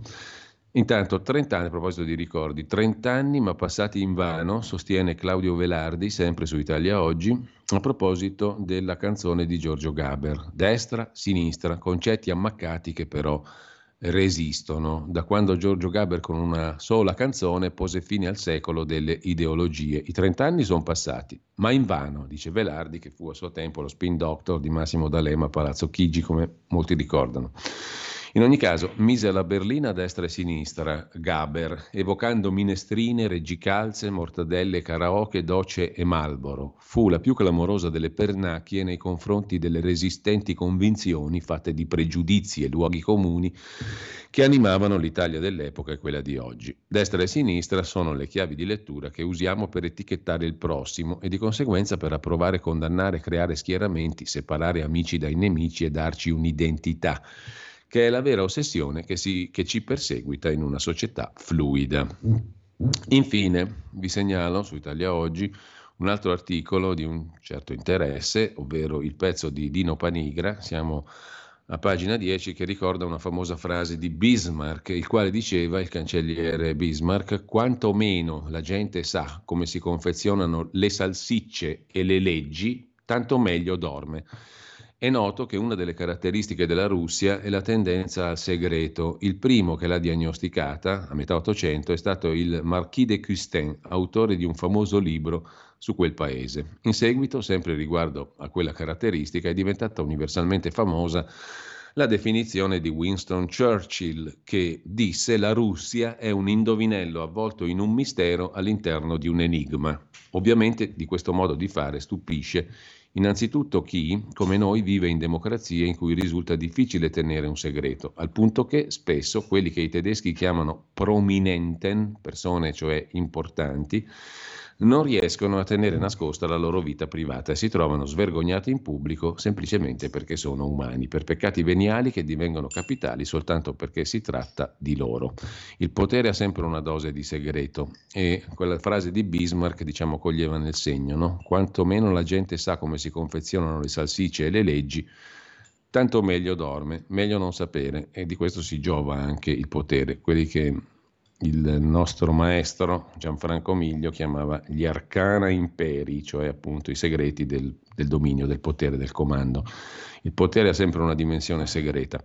Con ciò lasciamo la prima pagina, mm, anche la prima pagina, il primo piano di Italia oggi, torniamo brevissimamente al Corriere della Sera, ne sfogliamo le pagine interne insieme. Intanto la prima pagina del Corriere, la seconda, anzi il primo, primissimo piano si apre sulla Russia la, la, guerra del grano, vediamo se ci sono anche novità dal primo piano dell'agenzia ANSA che adesso compulsiamo rapidamente, eccola qua, forse ci arriviamo. Sì, la novità è un fatto di cronaca con cui apre adesso l'ANSA, accaduto a Garbagnate nel milanese, due quindicenni in bici investiti sulle strisce, uno morto, grave la ragazza. L'autista è un 32enne romeno che si è fermato a prestare soccorso. È risultato positivo all'alcol test e privo della patente, senza patente. E poi l'Italia bollente da nord a sud, 20 città con il bollino rosso. Questo sull'agenzia ANSA. Sull'agenzia di N. Kronos vediamo se ci sono novità per quanto concerne il capitolo Russia-Ucraina. Anche qui però c'è l'apertura su Garbagnate, ubriaco su furgone, investe e uccide un quindicenne in bici, ubriaco e senza patente. Eh, oggi caldo record, la giornata più terribile, quella di oggi, ma anche domani, fino a 47 gradi in alcune parti d'Italia. E sulla questione del grano ehm, c'è la parola di Giorgia Meloni, lo stop alla Russia e la prova di chi è amico o nemico. Comunque torniamo, dicevamo, al primo piano del Corriere della Sera, oltre alla questione russa. C'è Meloni a cena da Stoltenberg, Alleanza Atlantica, e il presidente Lula che dice basta soldi per la guerra. E poi Salvini che spinge sulla pace fiscale, ma il direttore dell'Agenzia delle Entrate Ruffini fa muro, bisogna combattere gli evasori. Sarebbe utile all'erario, sottolinea Salvini. Dice quell'altro e bisogna avere rispetto per chi paga. Una stucchevolissima contrapposizione sul tema delle tasse. Sulle tasse non si può mollare, dice il manager, cioè il direttore dell'Agenzia delle Entrate, Ernesto Maria Ruffini, il quale si sente sotto assedio. Sostegno a lui da parte dei ministri Zangrillo e del vice ministro Leo, la scelta di non andare all'audizione in Parlamento, eccetera, eccetera. Soprattutto, eccetera. E poi c'è il capitolo giustizia, bisogna agire sui processi a rischio, ha tirato fuori il coniglio dal cilindro Giorgia Meloni alla fine del Consiglio dei Ministri. Meloni ha annunciato l'approvazione di un decreto per correggere una sentenza della Corte di Cassazione e evitare che gravi reati vadano impuniti. Il ministro Nordio appare dunque sempre più solo perché le parole usate dalla Presidente del Consiglio ricalcano quelle del sottosegretario Mantovano che aveva smentito tre giorni fa che il governo volesse modificare il concorso esterno in associazione mafiosa, come lo stesso Nordio aveva più volte dichiarato pubblicamente. Non mi sento affatto solo, proprio per niente, anzi, dice il ministro Nordio, a chi lo ferma in queste ore, ho ricevuto un sacco di sostegni e di complimenti, ma la solitudine non è sempre un nemico per chi è convinto delle proprie idee. Le battaglie in cui credi, dice Nordio, sono fatte con la miglior compagnia, la tua coscienza. Così scrive il Corriere della Sera. Poi c'è la lettera di Marina Berlusconi che scuote la politica sulle stragi del 93, le reazioni dopo l'affondo contro l'inchiesta sulla Procura di Firenze, tesi infamanti su mio padre, ha scritto Marina Berlusconi.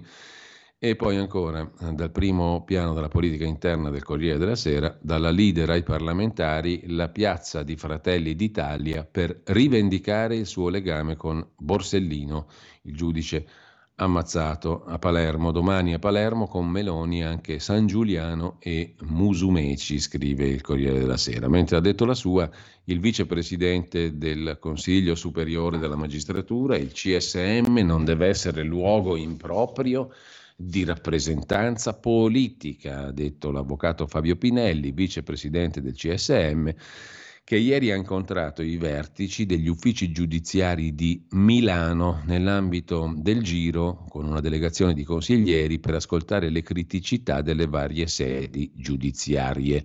Il CSM è un luogo di valori e non di interessi politici, dice il vicepresidente del CSM.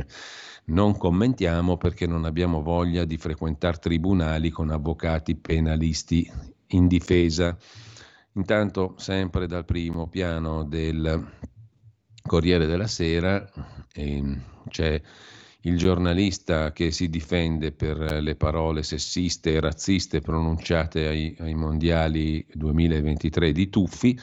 Ma come è potuto succedere? gli chiede il Corriere a Leonardo Lorenzo, anzi Leonarduzzi, giornalista e telecronista di Rai Sport. Erano tutti fuori onda. Prendo le distanze da tutto quello che è stato captato da un microfono rimasto acceso per esigenze tecniche e lontano un metro e mezzo da me. Alcune di queste frasi che mi sono state attribuite non le ho proprio dette. Si sente una parola su tre, si difende il giornalista Leonarduzzi. Non vorrei espormi a una situazione delicata, ma questo voglio dire, sono parole che non mi appartengono, lontane dal mio modo di essere, dalla mia sensibilità pronunciate mentre chiacchieravo col collega. Ho riportato una barzelletta sul sì la do mentre c'era il telegiornale. Il microfono deve restare aperto perché devo sentire quando mi ridanno la linea. Avevo allontanato la cuffia. Chiedo scusa certamente, ma ai telespettatori che hanno sentito una battuta che non dovevano sentire.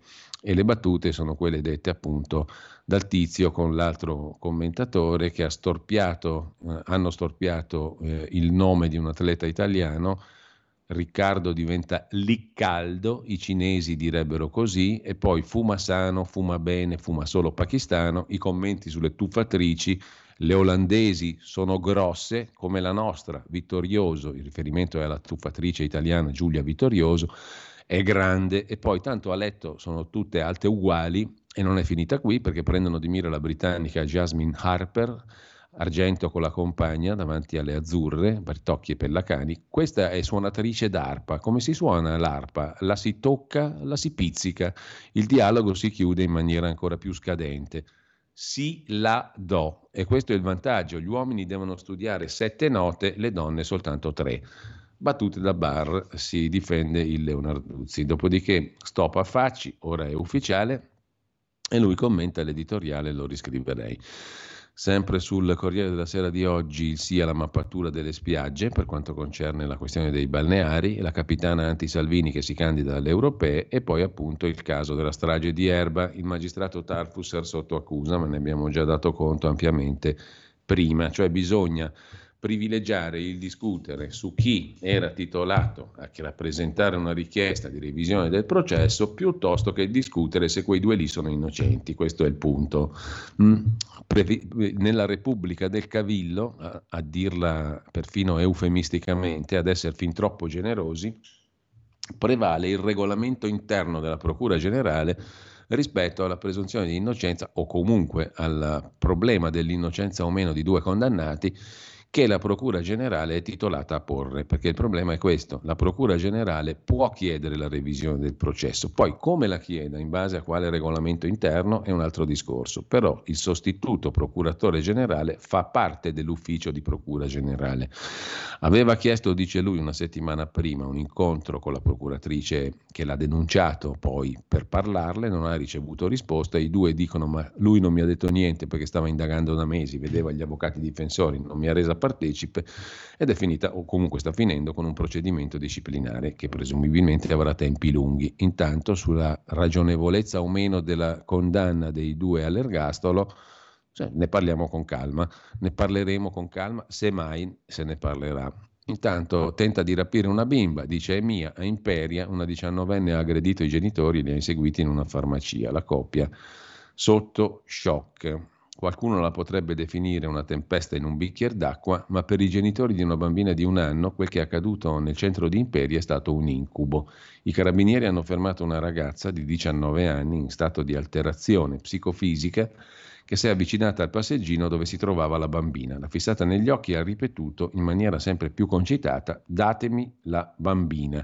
Tutto è successo in nel giro di pochi minuti a Oneglia, la zona più moderna della città del ponente Ligure, sotto gli occhi di diversi testimoni, scrive il Corriere della Sera di stamani. Andiamo a dare un'occhiata velocemente anche alla pagina lombarda del Corriere della Sera, sfogliando per caso anche quella delle lettere che non sono particolarmente interessanti oggi. Sul dorso economico l'inflazione che scende al 6,4% e tutti festeggiano e stappano champagne, giusto appunto perché costa meno, e per quanto concerne invece la cronaca milanese, sulle residenze sanitarie assistenziali le RSA e Bagar in comune. Molti dei consiglieri chiedono, specie dall'opposizione, che Sala riferisca sulla tragedia dove sono morti sei anziani. Tra i sei indagati per omicidio e incendio colposo Nell'inchiesta per i morti della RSA Casa per Coniugi ci sono anche i vertici della cooperativa Proges, la presidente Bolondi, che già era vicepresidente di Lega Coop in Emilia-Romagna, e la vicepresidente Corotti. Ieri intanto è andata in scena la prima vera protesta bipartisan indirizzata al sindaco Beppe Sala, reo di non avere ancora riferito in aula sull'accaduto. Sala ha detto che lo farà dopo i funerali che saranno a carico del comune. A Villa Pizzone invece una Molotov contro un abusivo che occupava casa abusivamente, alta tensione in periferia dopo il lancio di Molotov e petardi contro la casa occupata Villa Piccione lunedì notte e gli squatter, gli abusivi, sembrerebbero aver ricevuto il messaggio e abbandonato l'immobile. I cinque fermati per l'attacco hanno tra 18 e 24 anni e vengono dal confinante quartiere di Quarto Giaro hanno un piccolo pedigree di spaccio e reati di strada, ma non sono emersi contatti con l'estrema destra. La Digos segue le, eh, con preoccupazione le indagini, scrive il Corriere della Sera in primo, in primo piano ecco, sul Giulio, dorso milanese. Siamo arrivati alla fine della rassegna stampa, abbiamo giusto il tempo per Pierluigi Magnaschi. Vai.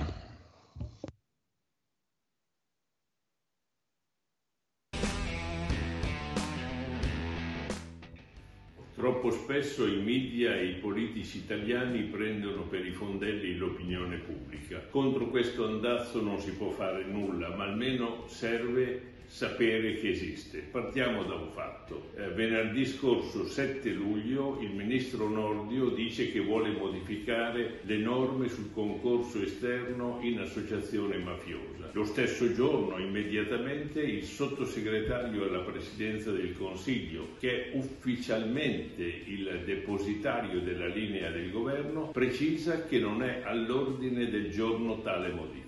Martedì 11 Nordio, in una pagina intera del Corriere della Sera, dice che non vuole abolire tale norma, ma vuole sostituirla con un articolo ben organizzato anziché con una serie di sentenze che si sono giustapposte malamente. Il fine settimana, nonostante questo, cioè sabato e domenica 15 e 16 luglio, l'opposizione strepita contro l'abolizione del eh, concetto di cui abbiamo parlato. E infine lunedì 17, cioè una settimana dopo la solenne smentita, i media italiani titolano la Meloni blocca l'abolizione, eh, che poi non era abolizione, dell'associazione mafiosa. Insomma, più che a cronaca stiamo assistendo ad una telenovela.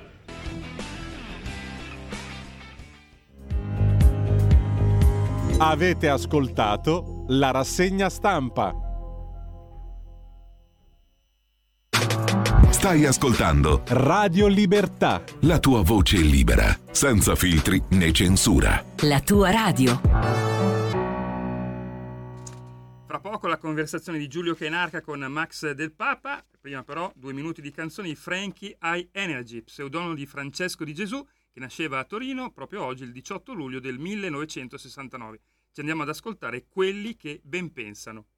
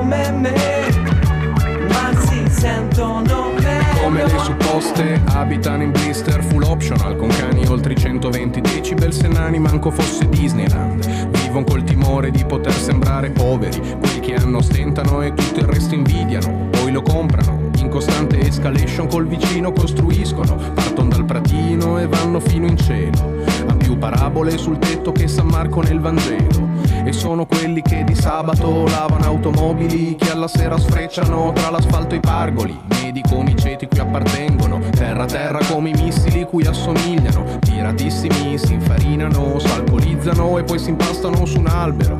Nasi bianchi come fruit of the loom che diventano più rossi di un livello di doom e sono intorno a me,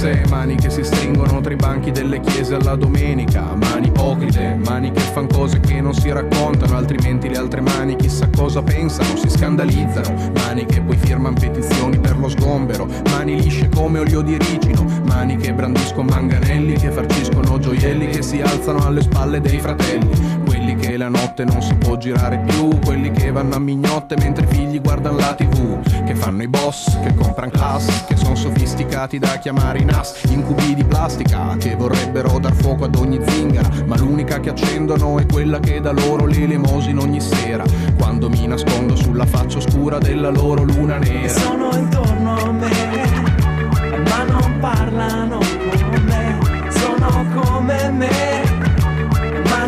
si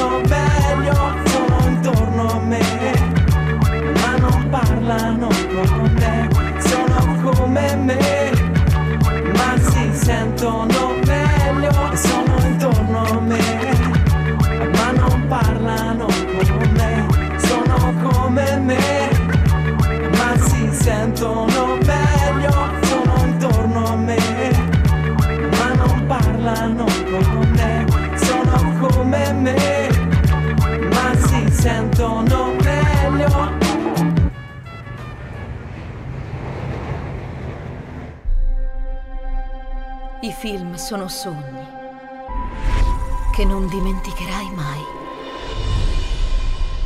Che genere di film faremo? Movie Time, la magia del cinema. Ogni sabato, dalle ore 16. Qual è stata la tua parte preferita? Radio Libertà, la tua radio. È impossibile. Solo se pensi che lo sia. Non è meraviglioso? Radio Libertà, ridiamo subito la linea al direttore Giulio Cainarca. Che dà il benvenuto e il buongiorno. Oh, Abbiamo preso il martedì come giornata sperimentale eh, in questa estate eh, a Max del Papa, che dovrebbe essere, anzi è già collegato con noi via Skype. Buongiorno Max. Eccomi, buongiorno a tutti. Dicevamo in via sperimentale, sperando poi di trasformare questa rubrica in qualcosa di più solido. Max, gli ascoltatori e le ascoltatrici della radio già ti conoscono eh, abbondantemente perché per fortuna nella nostra radio conversi spesso con Pierluigi Pellegrin eh, e mh, questo ha voluto essere un, così, un- uno spazio in più dedicato alle tante questioni che anche tu affronti nei tuoi articoli. Tra l'altro proprio stamattina abbiamo letto un tuo pezzo su Italia Oggi a proposito di quel fatto di cronaca che veniva da Firenze, ma che tu scrivi giustamente potrebbe essere capitato benissimo a Palermo piuttosto che a Milano, di, di giovanissimi, stiamo parlando di 15-12 anni, i più vecchi ne hanno sì e no 16 anni, che mh, fanno delle festicciole in confronto alle quali, diciamo, quelle dei nostri tempi sembrano cose, fe- le feste dei preti, diciamo, dei, dei seminaristi, ma quelli dell'Ottocento però rispetto a questi qui, no? C'è sempre, io mi rendo conto che a questo punto il, il- il- così, l'effetto di amicis, l'effetto patetismo, però uno che deve fare, cioè, eh, non sono passati 40 anni, cioè, ne sono passati 4.000 e uno pure se lo deve ricordare da dove venivamo.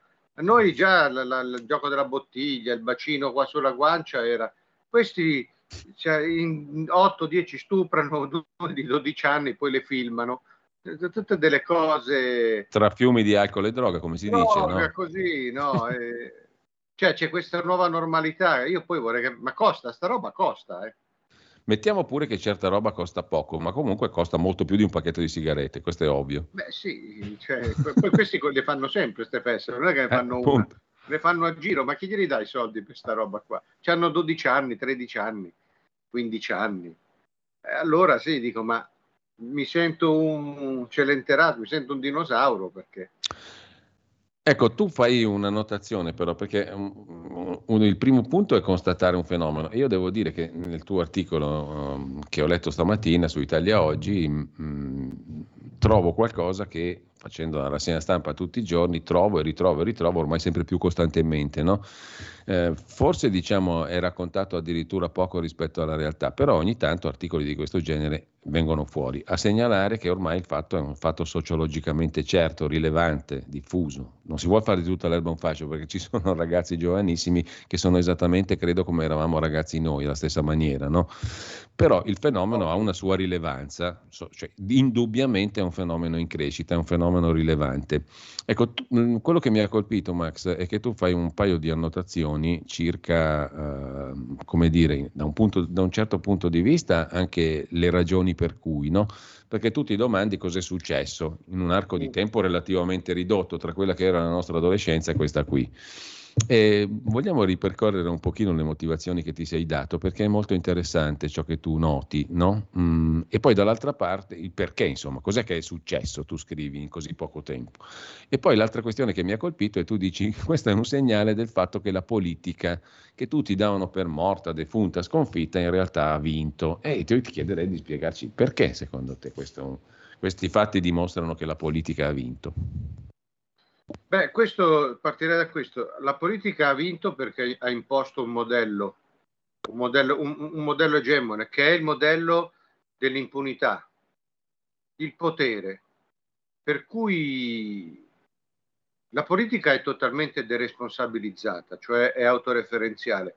Le, le decisioni non si prendono in alcun modo più con un, un'idea di anche populista se vuoi, di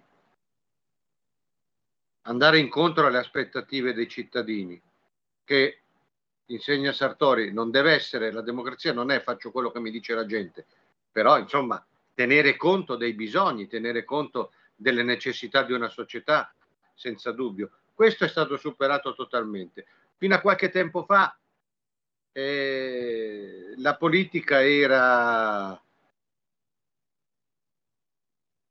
così soddisfare diciamo un certo palato, un certo gusto, eh, esibizionismo. Adesso mi pare che sia diventata totalmente, ma questo anche per via eh, europea, un club privato. È un club veramente di affari legato a, ai, agli affari, alla finanza, a, alle carriere quindi in quel contesto lì tutto è lecito e niente è giudicabile. Che cosa dicono i politici quando un loro figlio si trova nei guai? Ci ho già pensato io. Non rompete i coglioni. Questo è figlio mio, che è una logica camorristica, è figlio a me. E ha vinto perché questo modello è quello anche poi della società non politica. Oggi se in cinque tritano un bambino in una smart, arrivano i genitori e cosa dicono? Questo è figlio mio non lo dovete toccare. Cioè si sentono tutti un po' politici, si sentono tutti con una quota di potere. Non è così, però l'effetto emulativo è quello, la politica ha vinto. Eh, non Giulio, ti non ti sentiamo. Eh, scusami, no, no, avevo chiuso per, per, errore il microfono. No, stavo dicendo, Max, potere per il potere, però, perché non è un potere. Potere che... per il potere non è un potere che decide per fare delle cose a beneficio della collettività, è un potere che si chiude nel suo per circolo. Durare, potere per durare se stesso, l'abbiamo visto negli anni del lockdown. Era tutta roba inutile, deleteria, ma era fine a se stesso, serviva a durare. E dall'altra parte Dall'altra parte, Max, tu mm, ehm, ti domandi anche che cosa è successo appunto per arrivare a questa situazione. E anche la risposta, diciamo, mi sembra interessante che tu adombri nell'articolo. Eh, e parli di degenerazione del consumismo. Questo è un passaggio interessante perché il consumismo, tu scrivi, non si esercita più sulle cose semplicemente, no? che era il consumismo deprecato da tanti ma si esercita su qualcos'altro, anche sulle suggestioni e sulle sensazioni.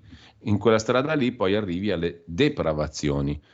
E questo diciamo in assenza di qualsiasi tipo di moralismo, ma come constatazione mi sembra, no? Esattamente così, è, è una constatazione gelida, algida, non me ne frega niente, non ce ne importa niente, però è, è, a me sembra chiaro che il tanto vituperato consumismo che poi ci ha fatti felici, ci ha fatti crescere mm. delle cose, delle cose che ci servivano, delle cose belle. Anche andare in vacanza e farsi un mese di vacanza in, alla pensione a, a Miramare era consumismo, ma era bello. No, adesso questa roba è tutta superata. C'è un consumismo de, del frisson, de, delle emozioni, delle depravazioni, che è stato molto, secondo me, è stato molto, molto pompato, agevolato dai social, perché non è vero, questa storia va sfatata, questa storia che i social non sono né buoni né cattivi. Sì, d'accordo, il coltello serve ad affettare il pane o serve a tagliare la gola. I social serve quasi solo a tagliare la gola. La verità è questa. Io facevo proprio una riflessione ieri. Conosco, come conosci sicuramente tu, come conosciamo tutti, tante persone, tante care amiche, tante eh, signore piacevoli che hanno un'attività sui social scatenata, cioè mettono le 50 foto al giorno. Per chi? Ma io lo faccio per me. Ma non è vero. Lo fanno per una platea di maschietti ma vale anche a ruoli invertiti, no? Vale anche per noi. Cioè ti metti in mostra, ti metti in qualche modo sul mercato. Sono comportamenti strampalati perché da persone di 50 e più anni, con la famiglia, con i figli, e stanno tutto il giorno lì. Cioè la loro principale occupazione è diventata questa, le 150 foto al giorno, più o meno esplicite, più o meno invitanti, sono tutte esche, perché poi, e poi dopo vai a vedere c'è tutto un, una ragnatela, una trama di conoscenze di uomini che non sono più lì e allora lì si rivuole, però fanno male, però sono narcisisti, però io li ricerco. E, e ogni volta e sotto ci mettono queste frasettine di, di, di, di, saggezza di plastica, no? Perché io sono bella così, perché io nessuno mi deve, ma non è vero, stanno dicendo tutto il contrario stanno dicendo non ne posso più, non sono felice, non sono appagata, vienimi a prendere. Vieni a... Cioè, io conosco apprezzabilissime signore che hanno un turbinio di amici, di contatti, di ometti e alimentano a, a botte. Ecco, questo è il, il, il, consumismo delle sensazioni. Questo è. Poi le figlie vanno di, di, di, conseguenza e cedono perché sono di un'altra generazione. Il, il, il consumismo delle emozioni è questo qua, no, è il povarismo tu, dei social. E poi tu noti anche la cosa, dici, in un'epoca nella quale, apparente paradosso, si vietano le parole, si vietano le sì, foto delle sì. ginnaste, cioè tu scrivi come proibire le pistole ad acqua per scongiurare le guerre, no? Eh sì, è un esorcismo. Ti tolgo le parole, adesso hai visto, tiene banco oggi la notizia di quei due coglioni che ai mondiali di nuoto hanno fatto sì. quelle quattro battute. Sì. Ora, cioè io capisco tutto, però fammi vedere qua perché c'avevo la rassegna, la stampa. Rai, tuffo sì. nella vergogna. No, andiamoci piano. Cioè, questi sono due imbecilli, li hanno mandati indietro, ma non è che per aver detto due battute da, veramente da, da, da bettola e viene lo stupro delle nuotatrici, il mondo che si ferma. Ma no, ma non è successo niente, sono due cretini. No, però in, in, tranquillamente una può andare in radio a dire sono una troia, ma di merda. Ah sì, sì, dire, una troia giusto. di merda perché mi degrado di più. Signore, mettetevi d'accordo. Si, eh, questi giocano tutti dalla, dalla stessa parte del de, de tavolo da ping pong, tutti da una parte stanno e poi, poi, tutti dall'altra e poi tornano indietro. Ma non funziona così. C'è questo esorcismo delle parole, però dopo ci sono dei comportamenti che sono totalmente fuori controllo. Senti, a proposito di, di cose censurate, no? tu hai scritto uh, su, uh, sul sito, su Atlantico Quotidiano di recente, ha preso posizione sulla questione del maestro Veronesi, no? che ha diretto con la benda sugli occhi per perché non eh, condivideva l'ambientazione dell'opera al, ai tempi del 68, alla bohème comunista, diciamo così. Um, che cosa ti, ti, ti, dice questa storia? Che cosa ti racconta Max? Beh, mi racconta un paio di cose. La prima è che per farti sentire ormai devi diventare, devi, devi inventarti qualcosa perché se tu dici come, come, avrebbe potuto fare questo Veronesi, guardate che la Bohème non c'entra niente con il maggio francese, non ti ascolta nessuno. Cioè, devi inventarti un gesto, lui ha fatto un gesto situazionista, la benda mm. sugli occhi e allora tutti ne parlano. Questa è la prima cosa. Se tu hai anche un contenuto serio, lo devi dire in un modo eh, teatrale mm. o buffone. Infatti ci sono nostri cari colleghi che non avendo niente da dire si sono raccattati un po' di notorietà facendo i buffoni.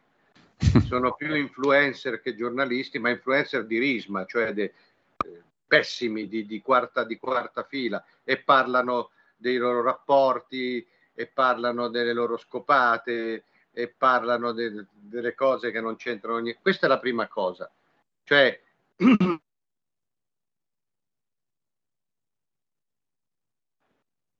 quindi la comunicazione si è divorata l'informazione e quindi tu devi comunicare, non devi più informare.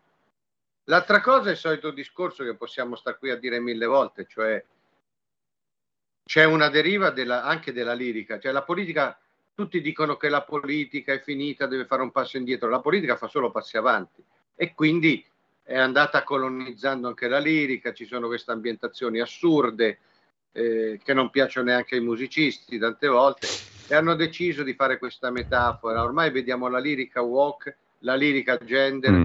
come Biancanegra sì. i sette gender, è tutta una roba. E adesso hanno fatto la bohème del centro sociale. Anche del nuovo film su Biancaneve hai scritto di recente, no? Sì, sì. Eh sì, hanno tolto i nani.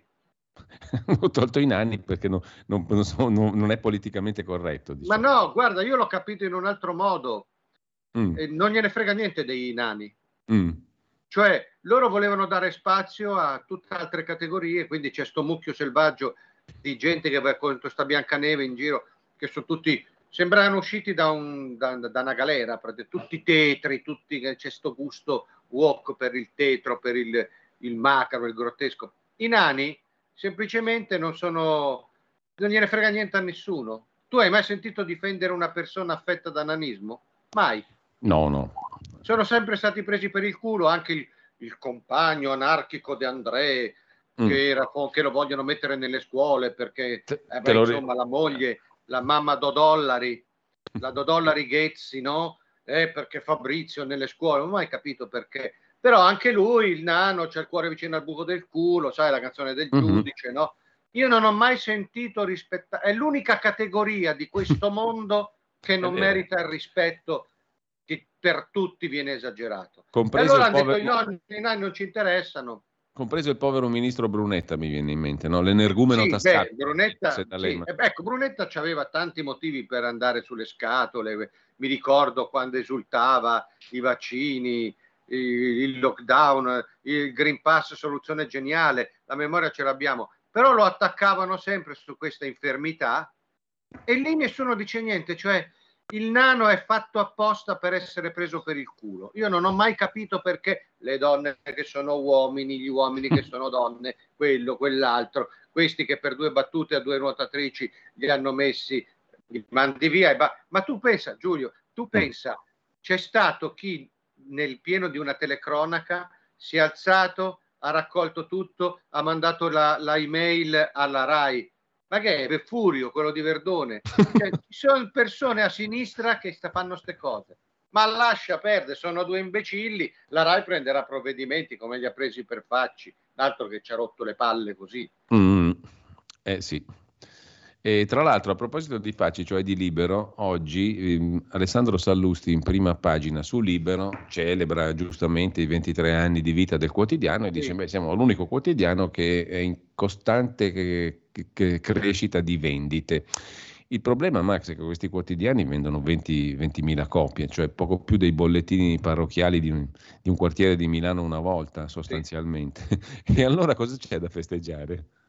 Eh beh, c'è, c'è, che ognuno tira l'acqua al mulino suo. Eh, libero erano anni che perdeva copie. Appunto. E poi adesso ha ripreso qualcosa, però... Cioè, sai, se tu mi guadagni un 5% su 10.000 copie... Bravo. Un po' cioè, pochino, cioè, diciamo. 50 copie ti pigli quella roba lì.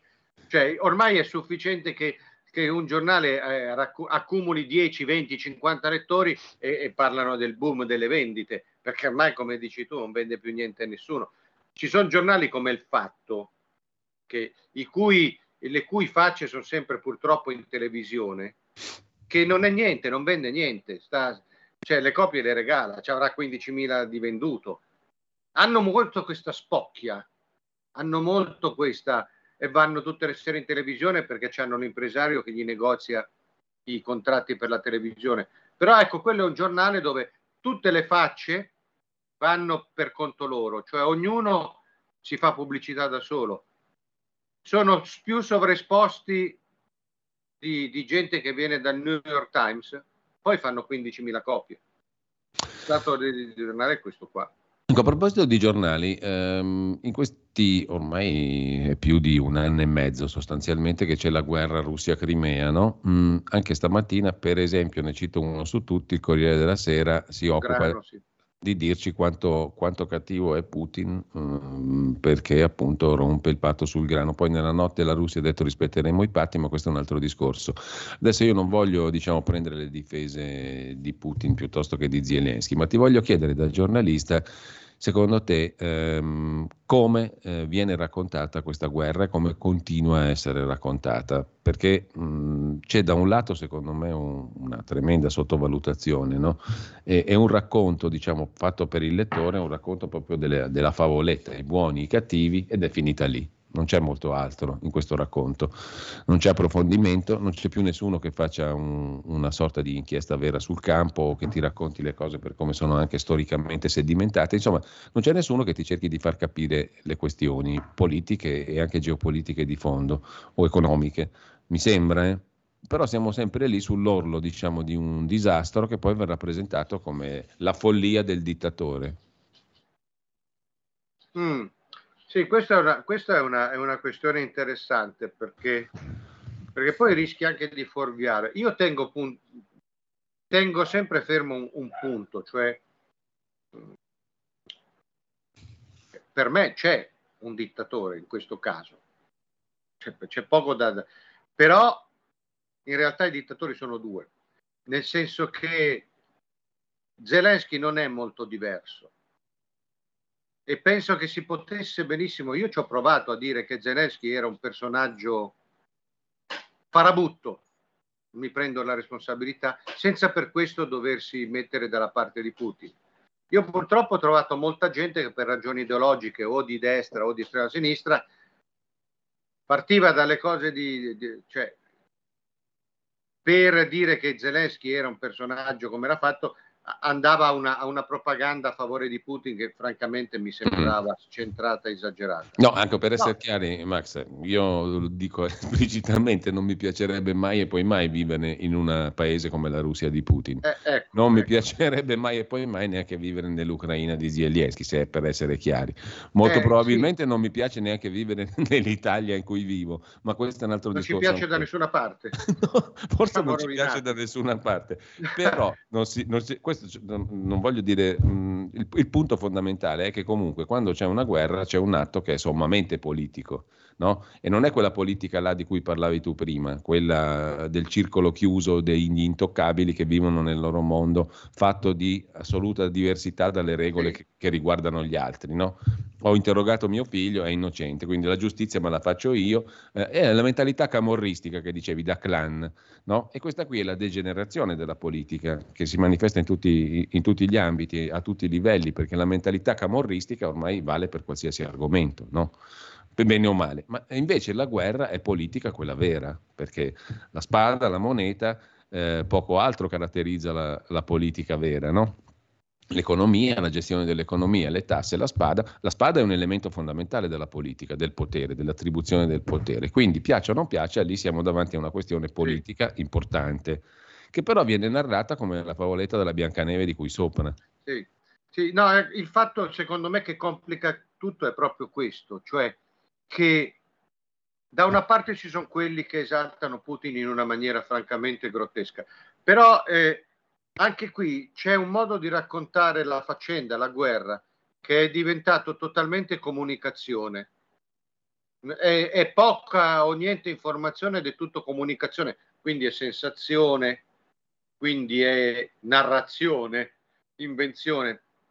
Io mi sono accorto di questo perché poi in Italia c'è pochissimo interesse per questa cosa qua e io non mi sento, anch'io ho pochissimo interesse, mi dispiace, sarò disumano, ma dopo un anno e mezzo a me della situazione ucraina importa niente, mi importa sempre meno, perché? Perché mi sono accorto che vogliono vendermi l'Ucraina e in essa Zelensky come mi hanno venduto i vaccini.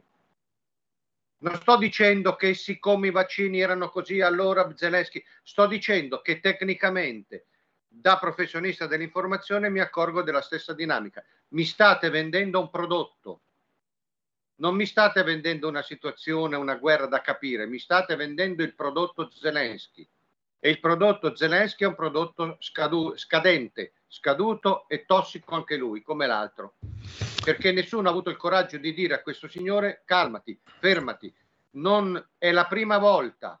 Di guerre ne abbiamo viste, di invasioni ne abbiamo viste, abbiamo sempre sentito i popoli invasi chiedere aiuto, abbiamo visto, li abbiamo visti non essere ascoltati come è capitato con Hitler nel 1938 e oggi c'è una propaganda che re- replica molto quella storia.